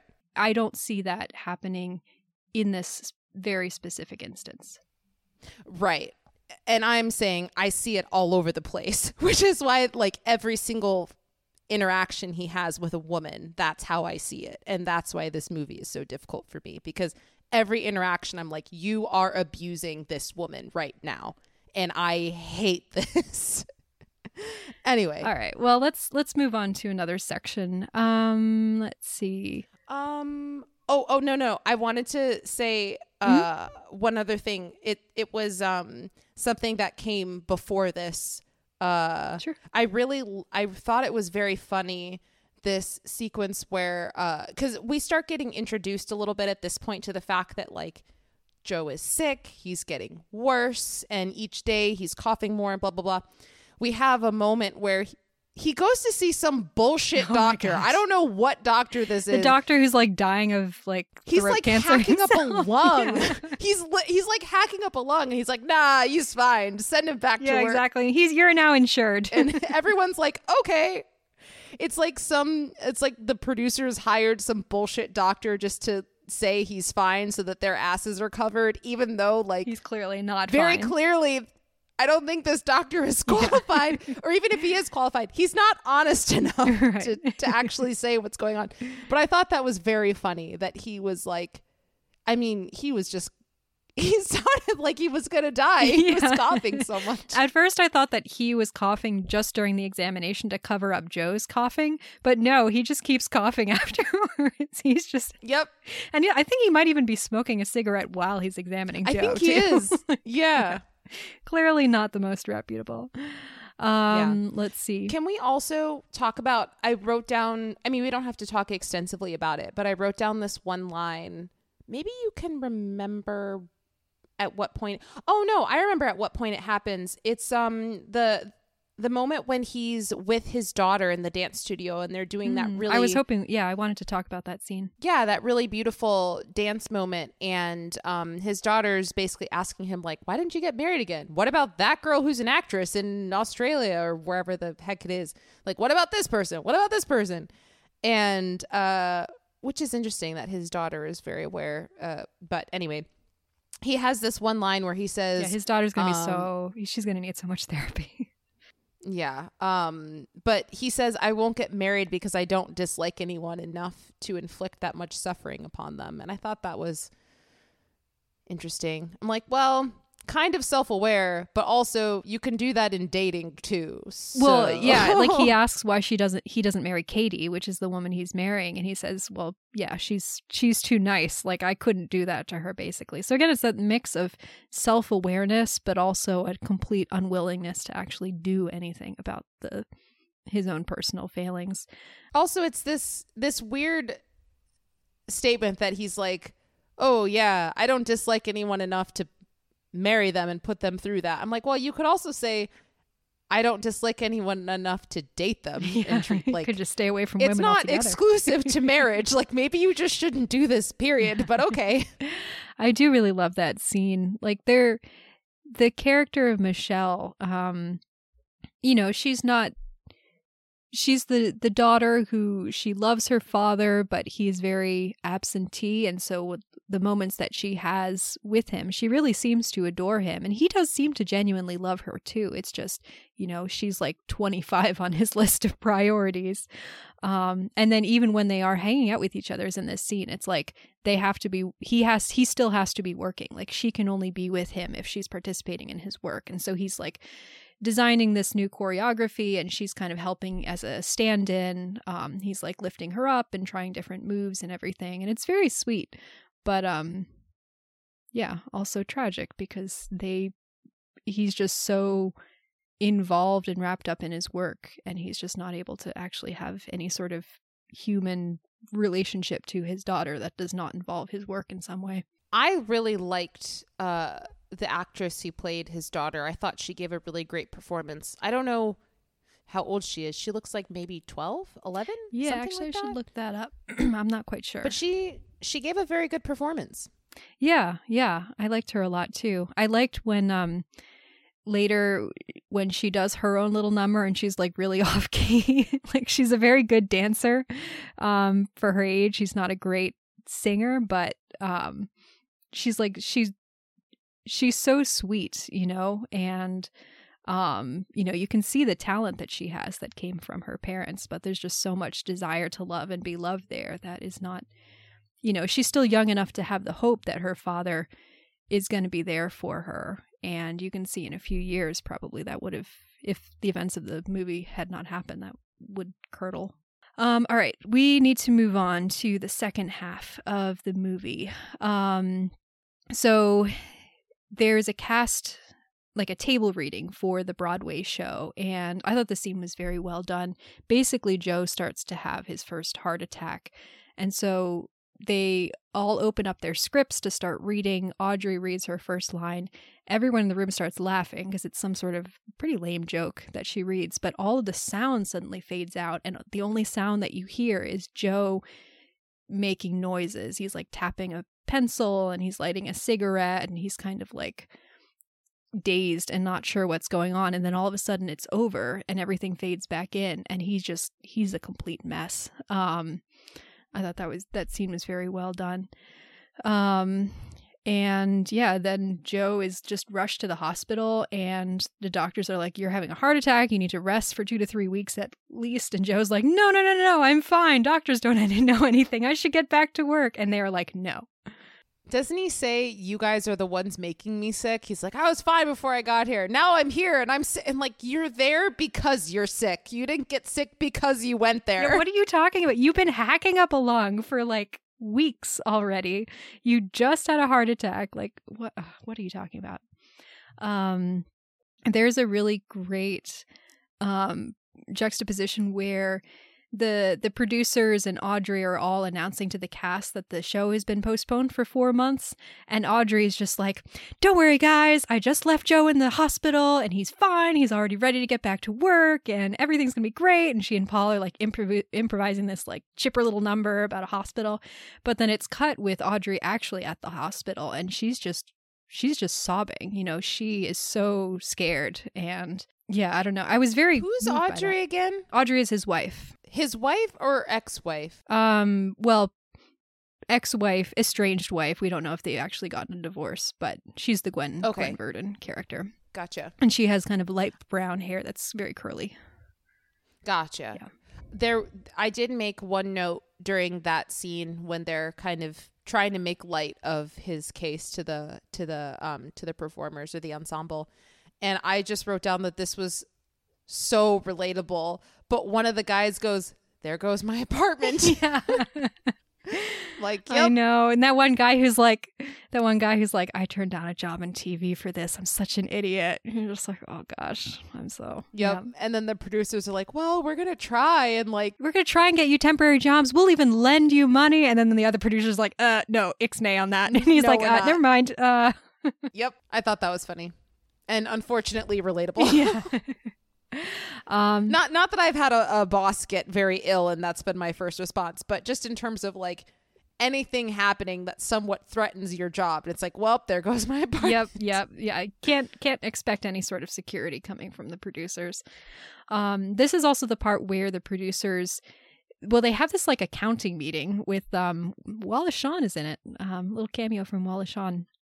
Um, but they realize that if Joe is to die before February 1st, all their, and they don't put on the show, all their costs, because of his insurance, all their costs will be recouped and they'll make a profit of like half a million dollars. And so they're like, hmm, interesting. Duly noted. but also they start talking to this other producer played by John Lithgow. Um, and it's kind of like a Lord Farquaad. I saw him and I was like, Lord Farquaad is in this. cool. look like that. Um, Well, he is Lord Farquaad. I thought Lord Farquaad was um I'm blanking on his name. I will look it up. no, he's Lord Farquaad. Oh no, you're right. Okay, yeah. John Lithgow. Yep. But uh anyway, yeah, there's just like a couple really funny scenes where it's just like they're both like, "Oh yeah, we're so sad that Joe's in the hospital. Yeah, man. Um oh, it's just hope he gets back to work soon. Anyway, do you want to look over this number? Yeah, you know, like I'm just as a friend, I'll make a couple notes and oh, that's so nice of you. And like, you know, clearly they're gearing up for Lucas to be in place to replace him. Um, and then later on, when Joe seems to get better, they're like, "Oh yeah, we're so glad that Joe is better." And Lucas is like, "Yeah, I'm so happy about that. Um, here's my notes. You know, use them, don't use them, whatever you want." And they're like, "Yeah, thanks for being such a great friend." anyway, it's just definitely a little, little satire and uh, theatrical producers there. Is it satire though? no, probably Is not. it satire? very thinly veiled reality. Spoken by the person who's currently been on strike for the last six months.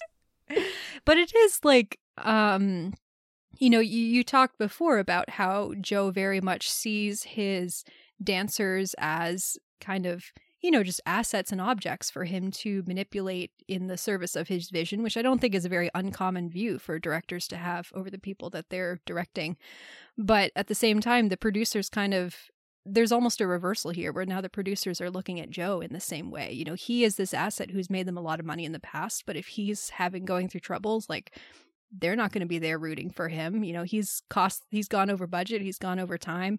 If they can get someone in who can do the job faster and cheaper, all the same to them. Or if they can cancel the show altogether and the show just won't exist and all these people will be out of work, but they'll make money, like that's totally fine with them.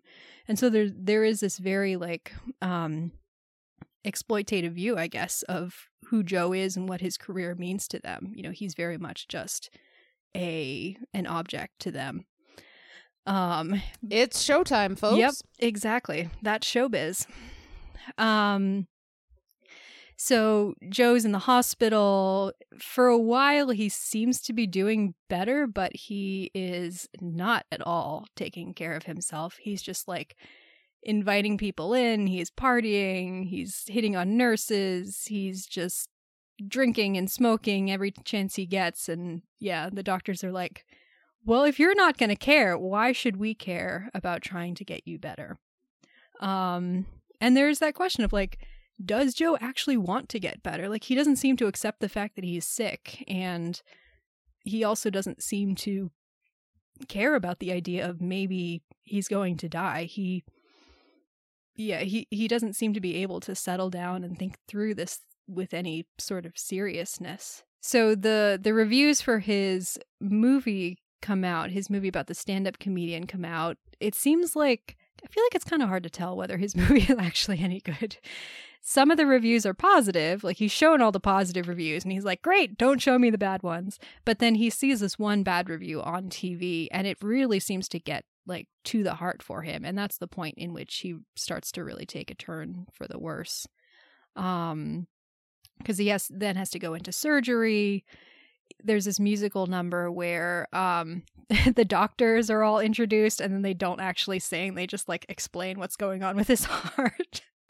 Um yeah, and so this is kind of the point in the movie where it really starts to get serious. Um Joe talks to Katie and he he's like I know you were with someone else and she's like yes, I was. Um are we finished? And she's like, I still love you. I don't want us to be finished. And he's like, All right, then we're not finished because I love you too. And but then in the afterlife sequence, Death asks if he means it. And he's like, I don't know. Maybe I do. Maybe I don't. Honestly, I can't tell what is the line between truth and lies. I just really wanted to say something nice to her.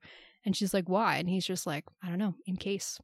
Which I thought was very, very revealing. Like he kind of knows what the right thing to say is, but he there's no meaning behind it whatsoever, you know. Yep. This is now the part at which the halluc- hallucinatory musical numbers start happening in earnest. So there's a long sequence where there's three in a row. Audrey sings this song about, oh no, four in a row, sorry. Audrey sings a song called After You've Gone about how he'll miss her once she's gone. Katie sings You Better Change Your Ways, which is about how he's killing himself. This whole chorus uh, of dancers sings Who's Sorry Now?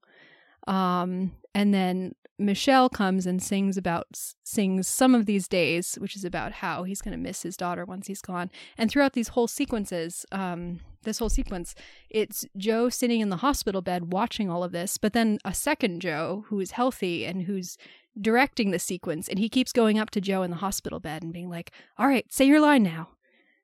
Nope, you can't say it. All right, well, it's cut. All right, moving on. and so it's like this whole, you know, very much his fevered director brain processing everything that's happened. He can't process anything. He can't process the idea that he's feeling remorse for the things he's done or that he wants to apologize to his ex-wife and his daughter for the, the ways that he hurts them except in the context of a musical number do you have any thoughts on these sequences or the way they're filmed or um, the the messages that each one was expressing i i honestly don't really because I was thinking about this while watching it. I think I think that they are sequences that are very much so showcasing Fosse's strong or his his strengths as a choreographer and you know as a as a visionary person and the design and the costumes and all of that. Um but but but we've kind of seen that throughout the whole movie. Like we know that bob fosse is a good choreographer and all those things so it didn't really present much new to me on that front. It was just kind of continuing like okay good editing good choreography da da da um which it it was. But anything beyond that i was kind of like okay we're kind of stating the obvious here of like okay of course we're going to have a number with the daughter. Of course we're going to have a number with you know the whichever woman this is because I didn't know which woman was which woman. Like it it didn't it's not that they were bad. It's just for me I was like I I I get it. I get it. And we're spending a long time establishing this. So I thought it was interesting to have him kind of sitting there and having another version of himself talking to him while he's in the hospital bed. That was kind of the thing that was most intriguing to me. Um, but it was kind of just like placed a little bit here and there. Um, so yeah, I mean, I think they look great, but beyond that, I don't really have much to much to say. I feel like it's a pretty, a pretty, um, like if someone's dying and they're a terrible person and they're reflecting on their actions and how they've affected people around them and all of that, I'm like, okay, of course, there's gonna be one about this and one about this and one about this. Um, so at this point, I was honestly kind of just waiting for the movie to be over. so yeah. Yeah. Well, we next get um so Joe survives that surgery, but he suddenly takes a turn for the worse. He's in pain. The nurse can't figure out why because he, theoretically he just had his medicine. He should be recovering, but he's not. And he escapes. He gets out of his hospital bed and he starts wandering around the hospital. Um and I found this to be kind of a, a poignant scene. There's the the stand-up's monologue about the different stages of grief that was established earlier is all playing, you know, talk making jokes about the idea of bargaining and denial and uh, everything like that. He goes into this this older woman's room where she's sick, possibly dying, and he tells her that she's the most beautiful person in the world that he's ever seen, and he kisses her, and she closes her eyes afterwards. I'm like, did she did she die? Did she just kill her? like what happened here? Um, and then finally he ends up in the the cafeteria and he meets up with this guy who I think might be a janitor or maybe he's a like a cafeteria attendant, but they're just singing old timey like show tunes together and having a great time.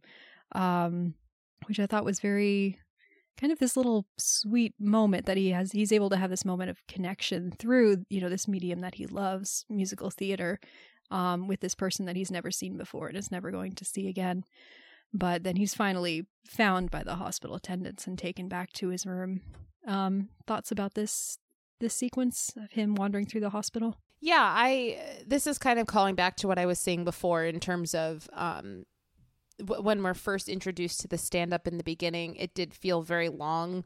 Uh, but I liked how it was incorporated later on. I did really like this sequence of him walking around and hearing the overlaid voice of, you know, the themes of the stand up special and especially the part when, which was really interesting because the first time we got the full extended sequence of him just screaming, I'm dying. I was like, oh my gosh, this is so annoying when we were just watching the the stand up in the beginning but then seeing it in this sequence i found it to be really powerful. Um, so I, I liked how that was included here and how it was edited. Um, i did like the sequence with him um, with with the the guy downstairs as well in the kitchen. I it felt like a it felt like a final moment of joe being able to be his true self. Like it was nothing but him having a human moment with another person about musical theater and he got to have a cigarette which in my opinion cigarettes and musical theater are the biggest loves of his life in in this movie from what i've seen.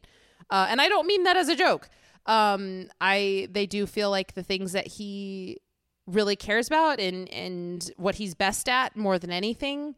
Um, and so i did i did like that last moment of of seeing him kind of outside of the environment of all of the other toxic people that he has not like that he's abused and created toxicity for or whatever just having it be him as his true self downstairs with this other guy who knows nothing about him.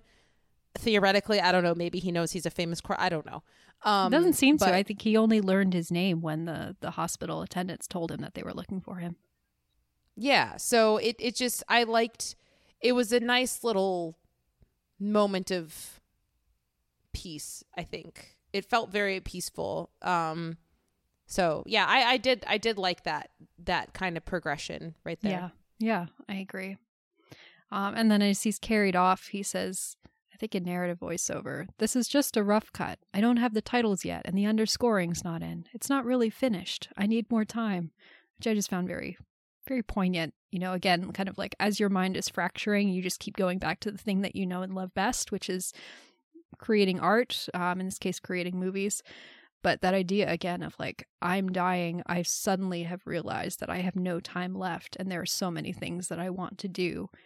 You know, he, in the context of the theater and, and a film, you know, he's always trying to perfect things. He's always trying to make them better. There's always a second chance. You know, you can always run a number again, or you can always take that take again, or, um, you know, you, you can always try and improve things. But in life, you know, there's no rehearsal and then the real thing. It's just you do it once and then it's over with. And it's like he's YOLO. Yeah. you only live uh-huh. once. Uh-huh. He's never really had to reckon with that until this moment. Um, so yeah, he's lying in bed and then death is sort of like she dresses him in a sequined outfit and is sort of sponge bathing his skin, and then he's like in suddenly in this performance that he'd been watching on TV before. Ben Vereen, who's a um, a well known Broadway actor, I think he's maybe playing not playing himself in this movie, but um, he introduces uh, Joe onto his fake show, but in Joe's mind, it's like this whole hallucinatory number as his you know, as he's entering death, this is his final farewell to the world. And it's this whole huge blowout number. It's very sort of 70s, 80s. You know, it's very shiny, very tacky, kind of, um, you know, very expensive looking. It's just so over the top. It's very chipper in a way that is so, you know, intentionally weird. And um, strange for the subject matter. But it's a song called Bye Bye Life. And the lyrics are like, Bye bye life, bye bye happiness, um, farewell uh, loneliness. I think I'm gonna die. Isn't it?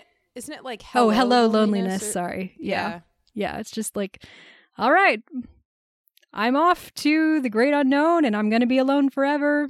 Bye. So, and everyone like you know everyone he knows is in the audience. The younger version of himself is in the audience like his his ex-wife his girlfriend his daughter all the producers like just everyone is you know brought back together for this this final song and he's singing he's running up and saying goodbye to them. You know he tells his wife like at least i won't have to lie to you anymore. And it's just oh gosh it's like everything he wants to say to them but in this weird chipper um mode and everyone's cheering like it's you know it's his last performance you know it's as if you know that idea of a, a performer doing their last concert tour and everyone celebrating them on their way out. It's him creating this kind of final celebration montage to himself in his brain. Um yeah what did you think about this number?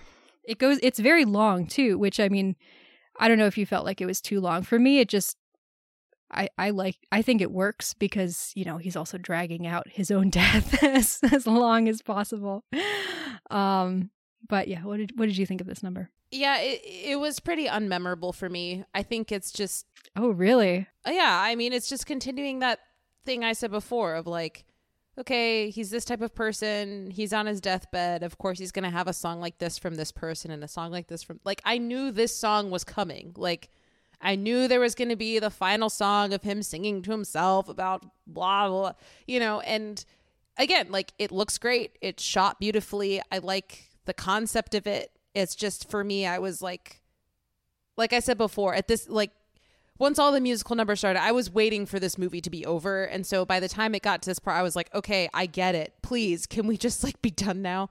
So, um, yeah, I mean, I, I don't think it's bad. I just think for me, because the rest of this movie was so unenjoyable, I was just like waiting for it to be over. So I wasn't particularly thrilled by Fair enough. like I wasn't entertained. I was like, okay, g- cool, I get it. Let's move on. And by move on, I mean, can this be over now? Yeah. Wow. For me, I mean, this song just randomly pops into my head at, at random points in time. This song to me is the thing that makes me really love this movie because I just that idea of so desperately trying to struggle against being brought into death and creating this elaborate, you know, beautiful blowout number that no one is going to see does not actually exist, but you know, creating your greatest work in your mind and that idea of, you know, having a chance to bid farewell to everyone and say the thing that you want to say before you go out.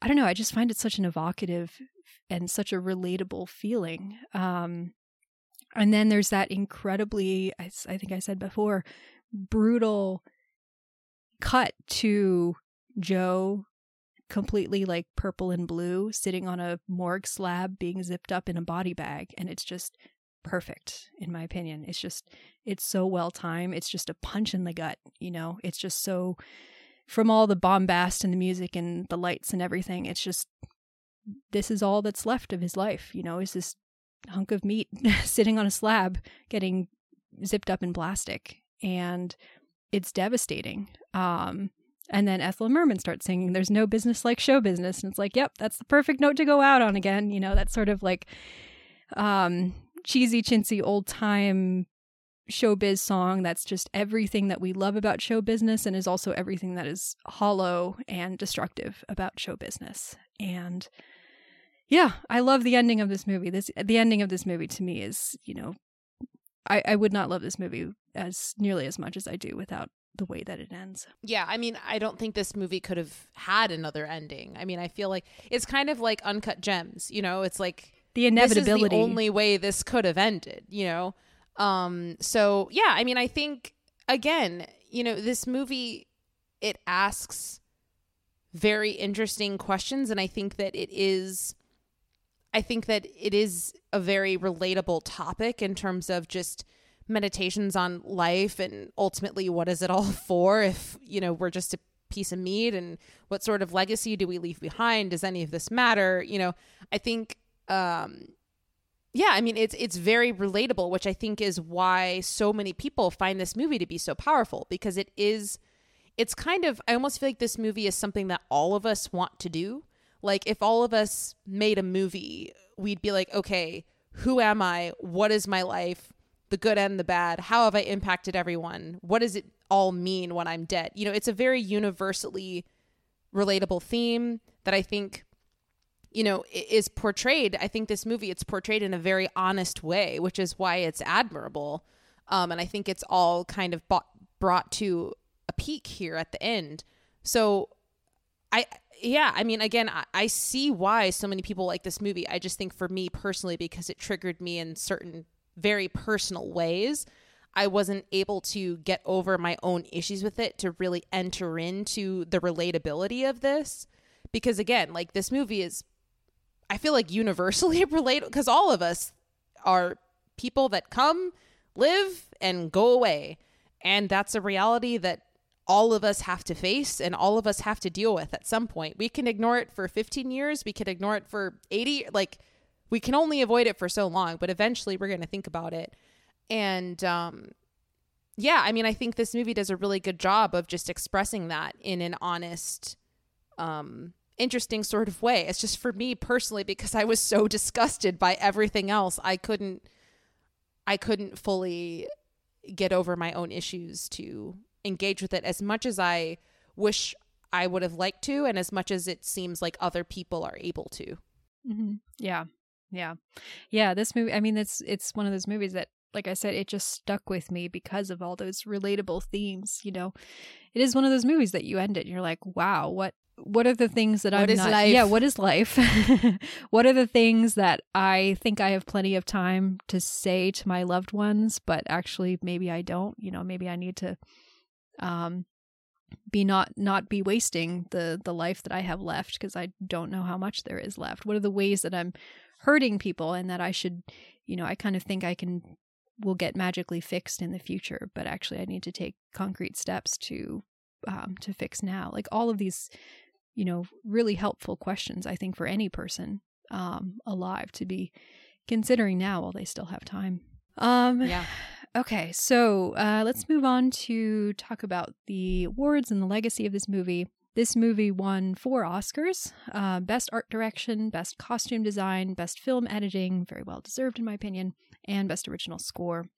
It was nominated for five additional other Oscars Best Picture, Best Director, Best Actor for Roy Scheider, Best Screenplay, and Best Cinematography. I feel like. Mm-hmm. Do you have any idea what else was uh, this was the nominated for best screenplay that year? Because I feel like this movie deserved to win best screenplay. Yeah, I agree. Um, I did look this up actually. Best screenplay was won by Breaking Away, which um, I actually recommended to you last week. It's a sports movie. It's actually a very good movie from what I remember. It's been a long time since I've seen it, so I can't say off the top of my head that this deserved to win over Breaking Away or Breaking Away deserved to win over this, but um, I did I did really like Breaking Away. But apart from that, um, this was also the year of Kramer versus Kramer, which kind of swept all the other categories. So, um, but this movie also did win the Palme d'Or at the Cannes Film Festival. Apparently, Stanley Kubrick saw it and called it the best film I think I have ever seen. Um, Sounds like a movie Stanley Kubrick would call the best movie he's ever seen. That's such a coincidence that I brought up Clockwork Orange earlier. Yeah, right. Yeah, man. What if what if Stanley Kubrick had directed a musical? What do you think that would have been like? I think it would have been like this because Stanley Kubrick was also a very problematic person mm-hmm. who made very great art. And I feel like he would, I think it would be this. Yeah, yeah. he would hire Bob Fosse as the choreographer, and aside with that collaboration, it would be the same yeah. exact. Movie. Maybe a little less maximalist, but um, yeah, yeah, been fascinating. All right, so uh, right now, Metacritic has this movie at seventy-two. Rotten Tomatoes has it at eighty-seven percent.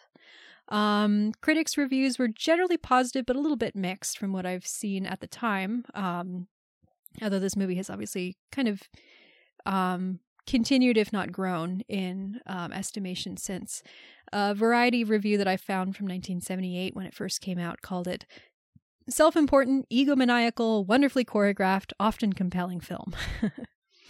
Um, and then I found a review from Chuck Bowen in Slant Magazine. He wrote, This is a very, I thought it, it said some things that I like agree with, but also it's just a very, I don't know, he uses so many, it's a really long sentence and he used a lot of really fancy words that I thought was kind of amusing. He wrote, um, All That Jazz is so head spinning because it's a deeply felt, deeply stylish, deeply alive movie about disconnection, degradation, and estrangement that abounds in lewd, boozy, intellectualized poetry.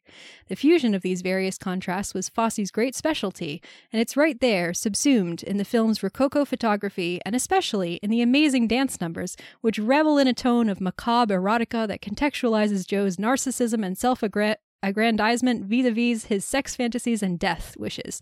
Dying, the ultimate stage ep- exit, absolves Joe of selflessness. Um, so there's I don't know, there's a lot to unpick there, but I I found that an interesting uh, quote. I feel like that's the type of person where if I were to meet them at a bar and they would start talking, I would automatically be like, when can I leave this conversation? It's like that SNL sketch, like the, the woman you wish you hadn't started, a conversation with at a bar. It is, except worse. it is way more articulate, but um, probably even more insufferable. Um, can I uh, mm-hmm. can I ask you sure. before we get to our final thoughts? What do you think about the title of this movie? All that jazz. Um, mm-hmm. Yeah, because it it's from I mean, there's there's obviously barely sh- any jazz in this movie. there's obviously that song in Chicago, all that jazz. I don't know if the title is coming right. from that or if it was kind of more a pre-existing phrase, but and the the phrase is mentioned in the movie. Um, I think it's oh, it's the quote that I read at the beginning when he's like, um, Ben Vereen is like, yeah, he he lost out on uh, what's he say? Um, he came to believe that work, show business, love, his whole life, even himself, and all that jazz was bullshit.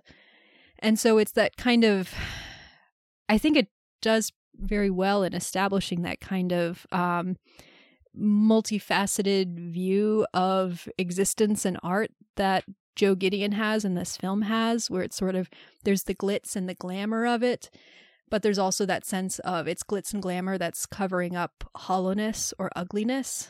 Um, and there's that sense that, you know, you can say, look and look at everything and say all that jazz in a very positive way or you can just kind of dismiss it and say oh it's just all that jazz but it doesn't really mean anything you know in the grand sense of scheme of things. Um yeah i don't know. Do you have any thoughts on what it means or or what you think about that title? I mean i was just thinking about it in you know uh, the general sense of people just kind of say all that jazz to kind of be like, okay, it's it's it's filler. It's like mm-hmm.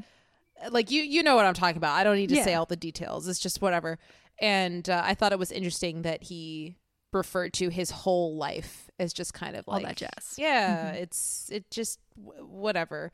Um so yeah, I just I was I was curious as to um if you had any like deeper thoughts regarding that, but that was kind of what what I took yeah. It, so. Which again is very characteristic of how Joe Gideon characterizes himself in those afterlife sequences. Because I think I mentioned this earlier, but you know, every time death tries to nail him on something that's substantive or any like genuine sense of feeling or care for another person or even about himself, he's just so dismissive of it. He doesn't seem to feel like he is a person who's worth thinking about, and he doesn't think that anyone else is a person worth thinking about. All he cares about is work. He has no sort of sense of existence or kind of greater set of moral values or um, um, meaning or purpose to life apart from just doing his work and trying to make it the best that he can.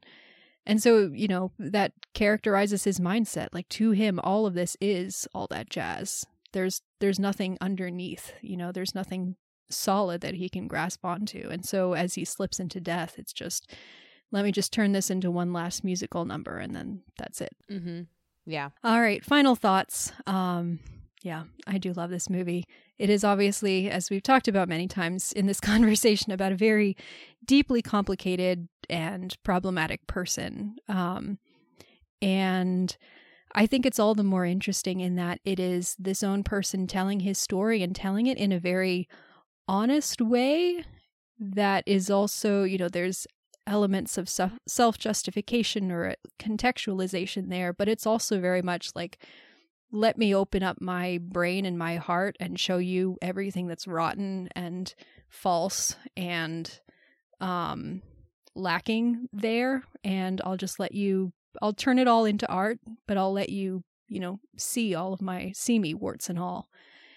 And I think that's really interesting. And, you know, as I said before, I've, I've I am really fascinated. I don't know what this says about me, but I am really fascinated by media that deals with the um the inevitability of death and how people respond to it and how it you know the acknowledgement, you know, the sort of memento mori, you know, remember that you are going to die, how that changes or doesn't changes change behavior and the the mental processes that people have to do when they acknowledge the fact that they are their time on this this earth is limited. Um I love the again the the way it's shot and edited. I think it's really creative. Um, I think the script is is very strong and the acting is very good. Um, we didn't really talk much about the performances, but all of them are very good. Roy Scheider, in particular, again, one of my favorite actors. I think this is his best performance.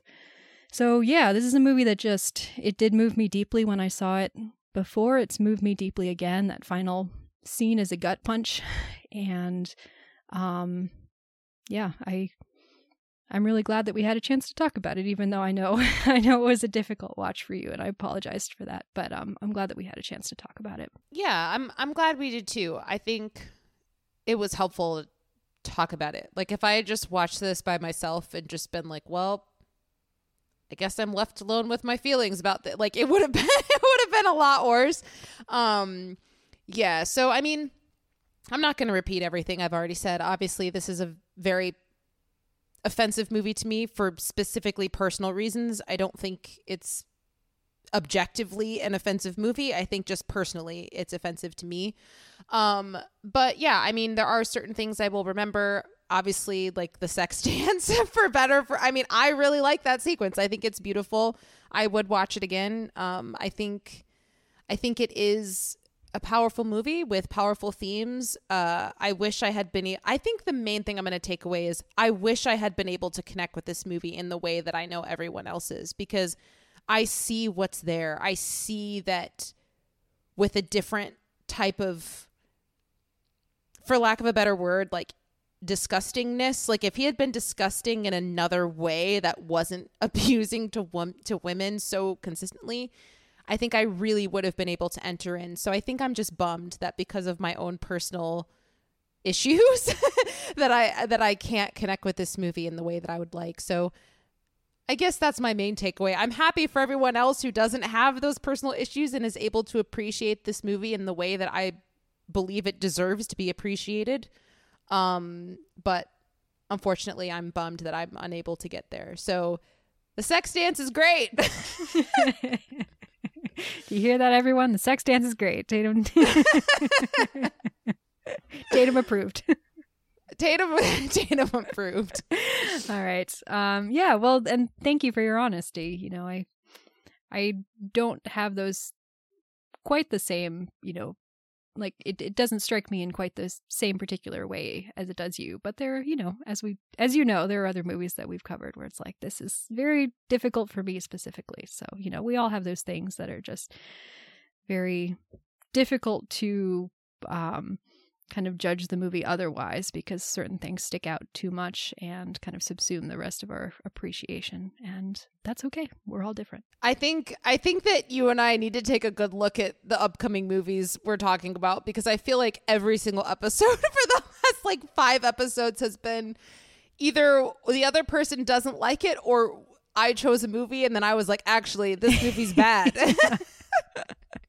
Yeah we might need to um reevaluate. On on that similar note, on that um do you want to tell the people what we're going to be covering next week?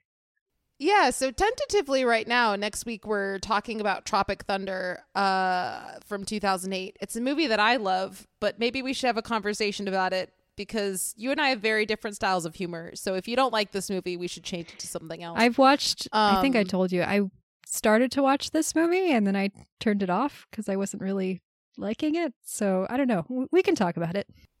Yeah, we'll figure it out. So, hey guys, it's a wild card. Uh, Yeah.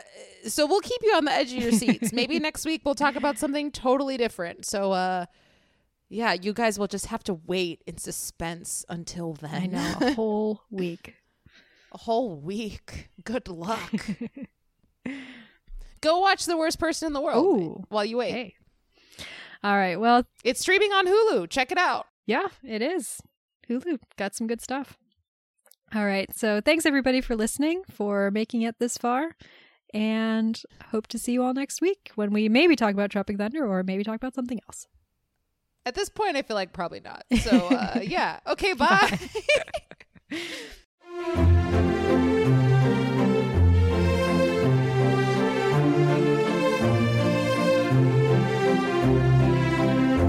Thanks for listening. If you want to get in touch with us, you can email us at yourpickpod at gmail.com. Our theme song was composed by Joel Rushton, and our podcast graphic was designed by Kara Shin. If you like this show and want to hear more, please rate and subscribe on your favorite podcast platform. We're excited to have you on this journey with us. Until next time.